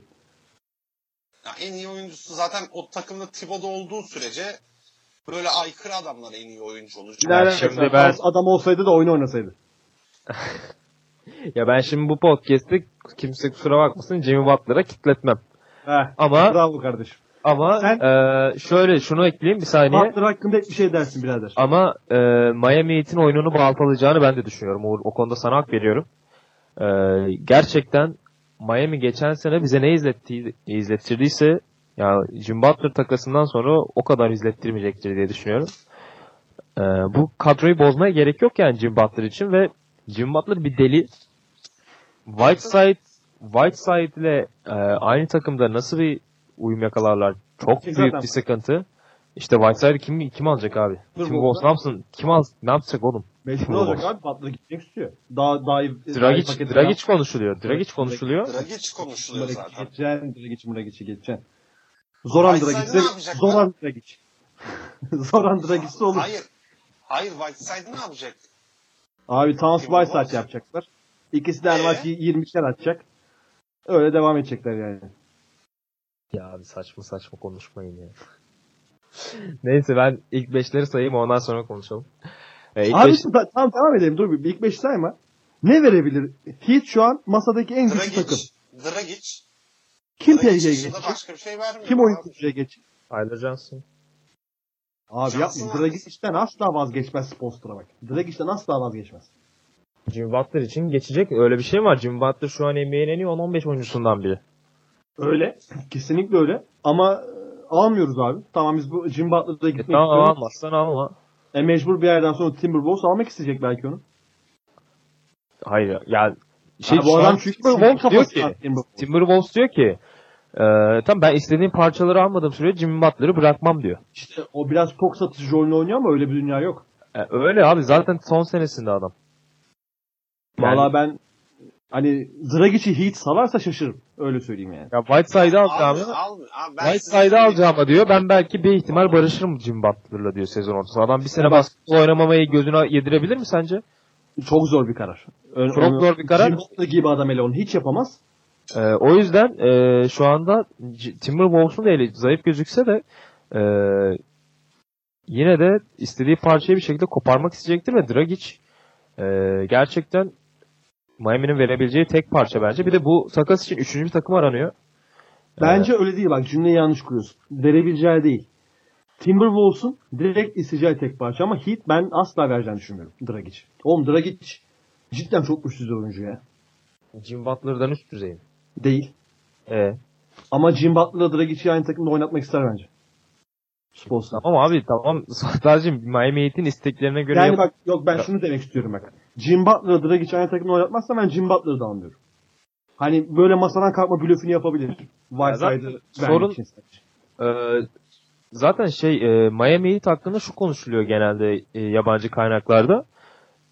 Ya büyük ihtimalle Jimmy Butler'ı alınca takım ya büyük bir değerini kaybedecek yani ne bileyim Josh Richardson ve Wayne Ellington'ı verebilir mesela belki Jimmy Butler için. Ve Jimmy Butler'ın takıma gelmesi Miami Heat'e bir şey katmayacak o yüzden. Verdiği parçaları düşünürsek. Ya, bu takım geçen sene nerede bitirdi? 6. bitirdi. Yine 6. bitirecek. Jimmy Butler'ı alması o yüzden çok mantıklı değil yani Miami'nin. Ama playoff'ta Jimmy Butler'ın sezonunda Jimmy Butler'a falan gireceklerini hiç zannetmiyorum. Abi zaten bak o var. Dwayne Wade'le abi karısına yürüdü Jimmy Butler yazın. Aa onu unuttuk değil mi? İşte, değil mi? Aynen Instagram'dan onu unuttuk. Ya yürümemiştir ya o bence Wade yanlış anlamıştır onu. Wade yanlış anlamıştır. Alev koydu karısına fotoğraf. Ya aslında Damn Hot falan yazdı yani. Butler da tadını kaçırdı biraz da. Olmasın karısını. Ya biraz tat kaçırdı o yüzden. Ya öyle ilk 5'leri sayayım ben. Takas yapılmamışken. İlk 5 şöyle Miami'nin. Dragic, Josh Richardson, Dion Waiters, Justice Winslow veya James Johnson, bir de Whiteside oynayacak pot altında. Benchleri Tyler Johnson, Dwayne Wade, Wayne Ellington, James Johnson, Bam Adebayo. Rezervleri bile aslında sayılacak kadar iyi.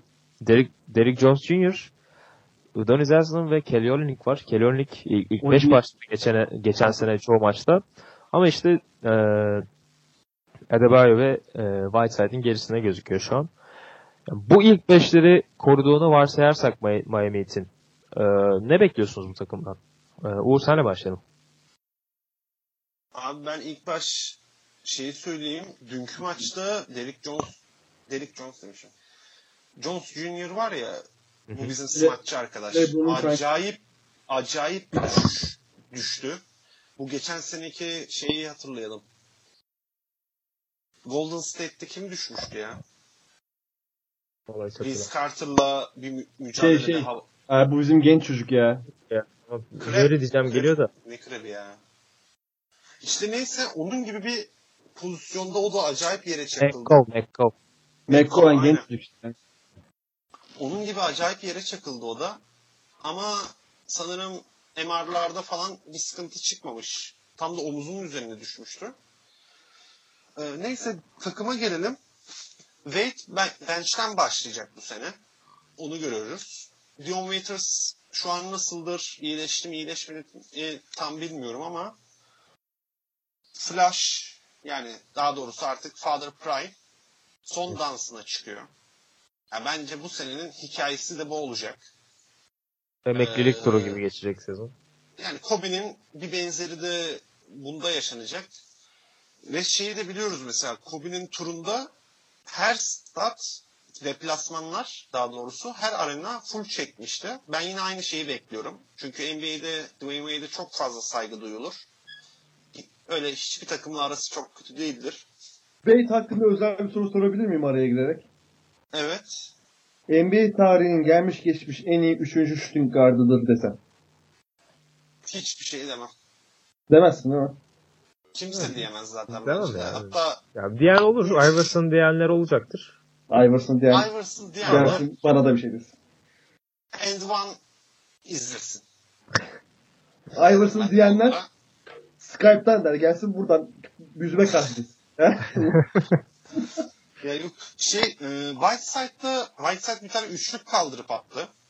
Mesela o bir ekstra. Whiteside geçen seneden beri deniyor ama. Aha, denemeye de başlamıştı. Hani o yüzden zaten bunu belirtme gereği duydum. Bakalım hani en azından bir üçlük, iki üçlük biraz fazla olabilir ama bir üçlük ekleyen bir Whiteside çok önemli olabilir. Kelly Olynyk yine fark yaratan oyuncu olacaktır. Preseason maçında da aynı o farkı yarattı. Dragic zaten All-Star seviyesinde bir oyuncu. Ben Miami Heat'in maçlarını izlemeyi seviyorum. Spoelstra'nın hücumlarını seviyorum. Savunmasını zaten seviyorum. Güzel bir sene geçireceğiz. Dwayne Wade'e saygıda sıkıntı yaratmayacağız bu sene. Çünkü şöyle bir durum var. Wade formanı üstünden çıkarmazsın bütün sene artık. Öyle ya. Ya Wade'de bir tane blok yiyor geçen maçta. Böyle bir gülüşü var. Hani orada ben dedim yani bu sene bırakıyor hakikaten. Yani umurunda değil yani. Yok, umurunda değil. Yok, gülüşü ben şöyle bir gülüş. Ya yapamıyorum artık hakikaten. Hani artık tabii tam onu söyleyecektim. Hani o gülüşü gördüm ya. İçinden böyle bir şeyler koptu yani. Alt üstü gittim. Bu arada bazısahalar.com'da Salto'nun bir yazısı var Miami Heat'le ilgili. Miami Heat'in sezonunu ve daha çok Wade'in kariyeriyle ilgili bir yazı. Onu da okumalarını tavsiye ederim dinleyicilerimize. Buyur abi. Güzel bir yazı. Fırat, evet. Sana geçelim o zaman. Uğur diyeceklerini ekleyeceklerim bittiyse. Bitti abi, aynen. Abi Wayne Ellington'a gelelim. Adam maç başına 3 3-2 isabeti buluyor %40'la. Yani net bir süperstarı yok takımın. Çok iyi yan parçaları var. Çok iyi rol oyuncuları var. Wayne Ellington'ı, Josh Richardson'ı, yani ligin en iyi çift yönlü oyuncularından biri. Tyler Johnson çok iyi bir şutör. Cherry üçlük çizgisinin gerisinden tehdit var. James Johnson acayip bir atlet yaşına rağmen. Dion Waiters acayip bir soluk getiriyor takıma. Zaten 10 sayı üzerinde, 10 sayı ortalamasının üzerinde 9 oyuncu var takımda. Yani bu bile bazı şeyleri ortaya koyuyor aslında. Tavanını ne görüyorsun Miami'nin? Doğu dördüncüsü. Doğu dördüncüsü görüyorum. Abi takımda eksik yok. Ama nasıl Doğu dördüncüsü görüyorum? Bu takıma Butler geldiğinde Doğu dördüncüsü. Wade'le arayı düzeltecekler. Abi diyecekler onu kastetmedim. Ben başkasıyla karıştırdım diyecek. Gerekirse. Kuzenim yazmış. Kuzenim yazmış diyecek. Yanına yatacak. Çamura batacak. Butler Heat'e gelecek. Spoelstra'ya kendini teslim edecek. Takım contender yoluna devam edecek. Butler da istediği senaryoda Doğu yarı finalini görecek abi. Takımın eksiği yok ya. Sen çok güzel saydın. Yani mesela bu takımın eksiği yok. Justice Winslow'u unuttum. Winslow var üstüne. Bir de benim NBA'de en sevdiğim oyunculardan biri Kelly Olynyk var. Bunun da nedeni Wizards serisinin 7. maçı hatırlarsınız. 2 sene önceki. Celtics'teyken orada yaptıklarından beri çok severim kendisi. Çok yetenekli bir oyuncu bence. 7. maçı o almıştı zaten. Aynen. Hem güçlü hem uzaktan şut tehdidi var. Post oyunu oynayabiliyor. Savunması iyi.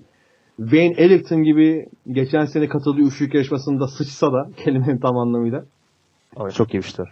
Müthiş bir şutörleri var. Her ne olursa olsun Udonis Haslum'ları var. Hani çok güvenilir bir oyuncu değil ama yapabileceklerini geçmişte gösterdi. Yaşta ilerledi fakat her zaman takıma abilik yapar. Çok da abilik yapacak karakter değildir ama belki gelişmiştir. Ben Adebayo dedin. İyi bir oyuncu. Geçen sene çok gelişti. Özellikle Whiteside'ın yokluğunda. Yani Whiteside'ı bu takımda daha fazla göremiyorum. Gitti diye bakıyorum. Whiteside'den pek konuşmaya gerek yok. Sağlıklı bir Dion Waiters da iyi işler yapar ve Wade'in veda sezonu olarak herkes saygı duruşunda bulunduğu, yeri gelecek hüzün, yeri gelecek duygusal anlarla bir sezon geçecek Miami Heat ve kesinlikle playoff görecekler diyorum.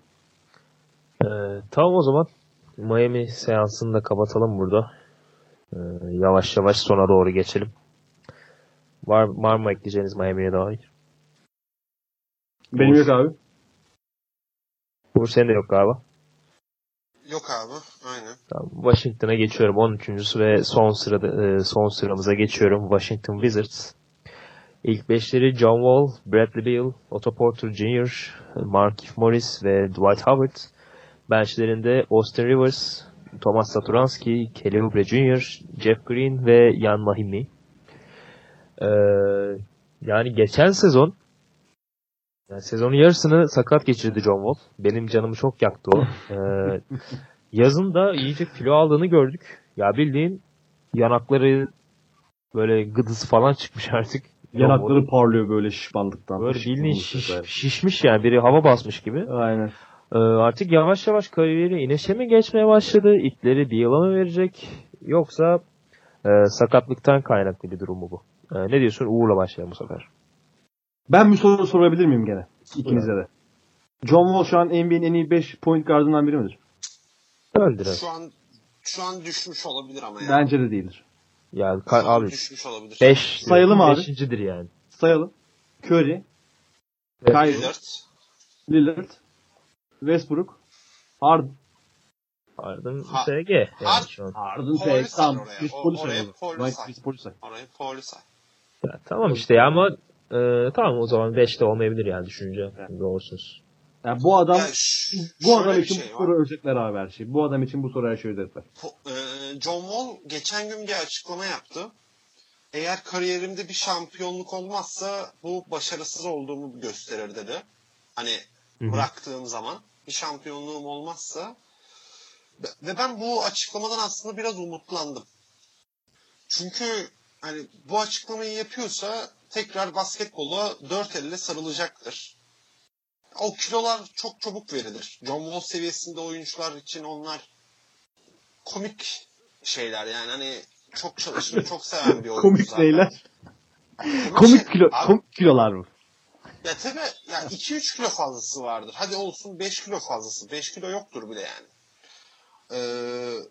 Zaten ne kadar atlet bir oyuncu ve ne kadar iyi bir oyun kurucu olduğunu biliyoruz John Wall'un. Sadece bir yılla yaşadığı şu karakter uyuşmazlığı olmasa şu takım Doğu finalisti için bizim herhalde birinci adayımız, ikinci adayımız olur yani. Çünkü kadroda eksik yok ve Austin Rivers'da katıldı mesela. Hani Satoranski'den en büyük farkı dribble yaparak içeriye girebilen bir oyuncu olması. Abi çok farkları var ya. Gördüm. Ya zaten çok farkları var da ve şey olarak da hani kilo vermiş biraz sanırım Austin Rivers. Hızlanmış. Dribble olarak içeriye çok iyi girebiliyor. Çok yani bir maçtan sadece bunu bir maçtan söylüyorum. Hani bir preseason maçı oynadılar daha. Ama yine de şunu söyleyebilirim. Hani John Wall biraz 2-3 dakika bir süresi düşse de daha rahat bir sezon geçirmesi açısından, playoff'lara kendisini saklaması açısından iyi bir sezon geçirebilir. Kelly Oubre var.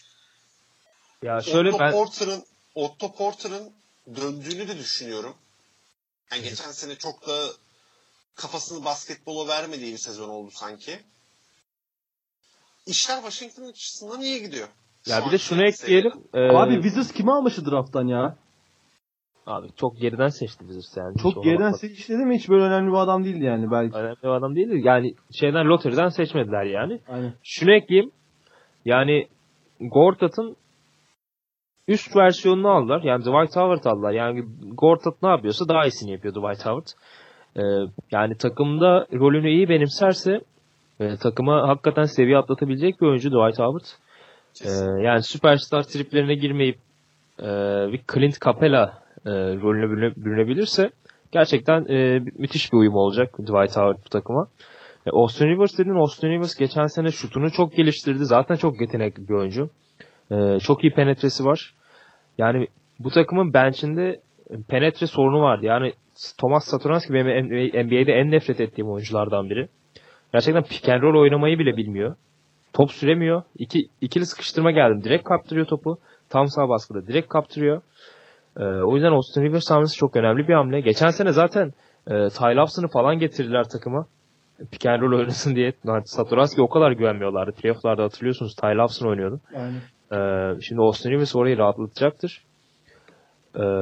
Ya biraz aslında biraz pozitif düşünmeye başladım yavaş yavaş Washington Wizards açısından. Çünkü Bradley Beal da geçen sene bayağı iyi sezon geçirdi. Kariyerin en iyi sezonunu geçirdi. Sen ne diyorsun Fırat?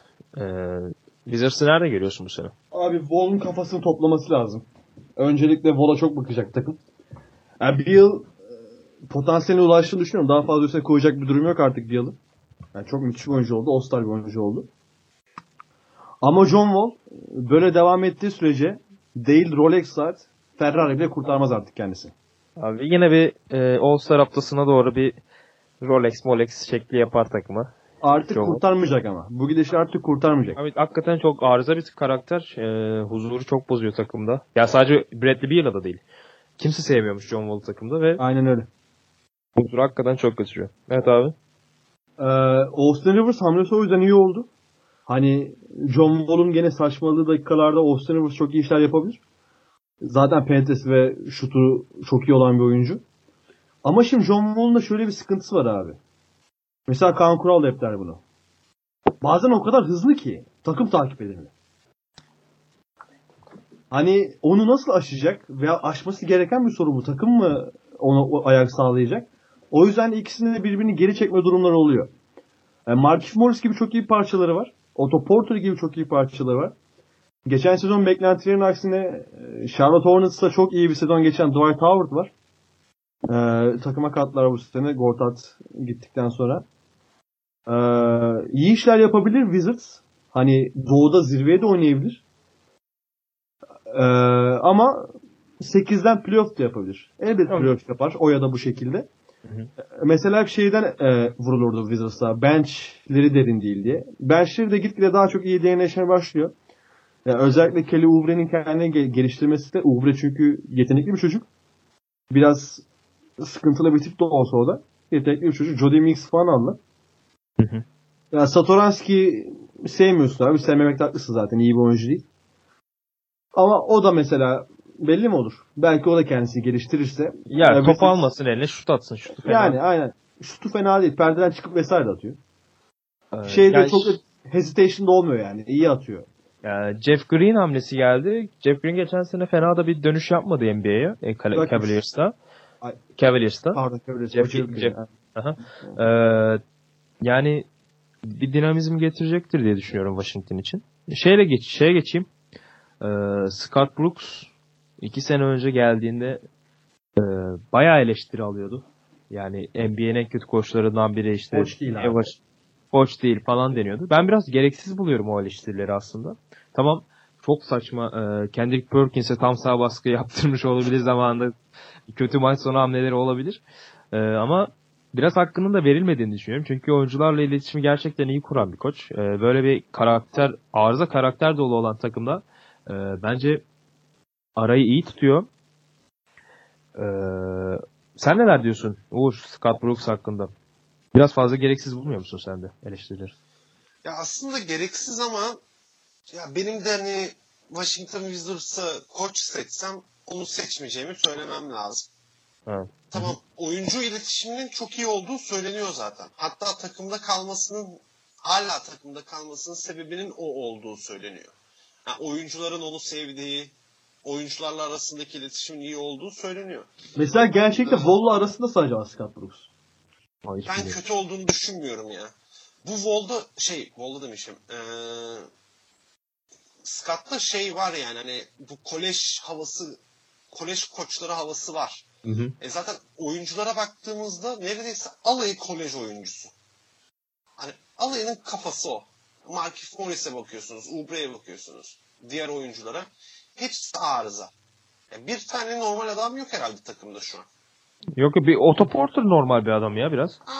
Otto Porter. O da arada Autopilot'a geçen bir adam. Öyle idare eden birisi. Dwight Howard normal abi. Dwight Howard. En normali Dwight Howard. En normali Dwight Howard işte yani. Böyle bir takımdan bahsediyoruz. İşte Markif Morris podcast'in başında da söylemiştim ya. O New York'ta Mitchell Robinson sanırım. Yeni draft olan oyuncuyla kapıştılar faul atışı sırasında. Ondan sonra oyundan atıldı. Preseason maçında yani. Böyle karakterlerin olduğu takımı yönetmek çok kolay bir iş değil. Buna rağmen de Toronto'ya elendiler mesela playoff'ta. Ki 4-2 elendiler. Evet. Fena da oyun olarak da ezilmediler yani baktığımız zaman. Tabii canım. Tabii, doğru diyorsun. Bu arada Toronto'ya mı Boston'a mı elenmişlerdi ya? Toronto'ya. 2 sene önce Boston'a. Hatta şöyle elenmişlerdi ya. 2 sene önce Boston'da değil mi? Toronto 2-0 yapmıştı. Yanlış hatırlamıyorsam. Sonra Wizards 2-2 yapmıştı. Sonra 4-2 olmuştu. Ama böyle evlerdeki o ilk 4 maç acayip farklı bitmişti. Yani hiç yakın geçen maç olmamıştı. Tam hatırlamıyorum şu an maçlar nasıl geçmişti. Ama yani sakat bir John Wall'la yaptıklarını da unutmayalım. Sağlıklı bir kadroyla gerçekten Doğu'da final yapabilecek, belki NBA finallerine gidebilecek bir takım. Bakalım bu sene hakikaten 2 sene önceki keyif veren takıma inşallah dönerler Washington Wizards. Abi ama John Wall'un buyururuz, devam et abi. Ya Washington izlemesi çok zevkli. Ya özellikle o John Wall'u, Bradley Beal'ı ve şimdi Howard da mesela o zevki bir artı katacaktır. Yani en azından Wall'la yapacakları pick and roll'leri görür gibiyim. Abi John Wall'un mesela alley-oop yaptırabileceği bir adam yoktu mesela pick and roll'den.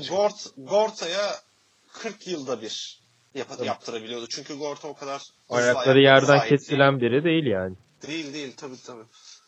Ve şimdi hani o şansı da buldular. Benchleri zaten seçmek istediğinizde alacağınız oyuncular. Ben güzel olacağını düşünüyorum bu senin Washington için. Ya bench gelişimine cidden ben de dedim ya bayağı kaydılar. Hani o berbat 2 sene önceki berbat bench'ten kurtuldular yani. O derinliksiz kadroyu bertaraf edip daha derinlikli bir kadro yakaladılar. Bu arada yani. O Obre'nin falan herhalde son senesi kontratında. Mesela onu merak ediyorum. Seneye nasıl bir hamle gelir? Alır bir senelik 14 seneye. En az alması gereken bir senelik 14 olur. Milyon dolar ha. Böyle 14 demesi kolay da. 14 dediğimizde milyon doları çıkarıp saydesen. Bu arada o mesela John Wall'un aldığı Rolex saatlerin tanesi 30-40 bin dolardı değil mi? Öyle bir şeydi. Ya baya para. Az bir para değil ve tüm takım aldı. Tüm takım aldı. Yani 14 oyuncuya falan aldı. O zaman benim ekleyeceklerim bitti. Sizin de yoksa yavaştan kapatalım diyorum. Fantezi konuşalım mı? Vallahi abi siz konuşun. Benim yavaştan çıkmam lazım. Aa, doğru senin yemek. Kapanışı siz yapabilirsiniz isterseniz. Yok kapatalım tamam. Fantezi haftaya konuşuruz. Aynen. O zaman yap moderatörüm kapanışını. O zaman haftaya 12'den geri saymaya devam edeceğiz. Hatta haftaya bile kalmayabilir. 3-4 gün içerisinde bitirebiliriz sayımı. O zaman herkese iyi akşamlar diyorum. Hoşça kalın. Hoşça kalın.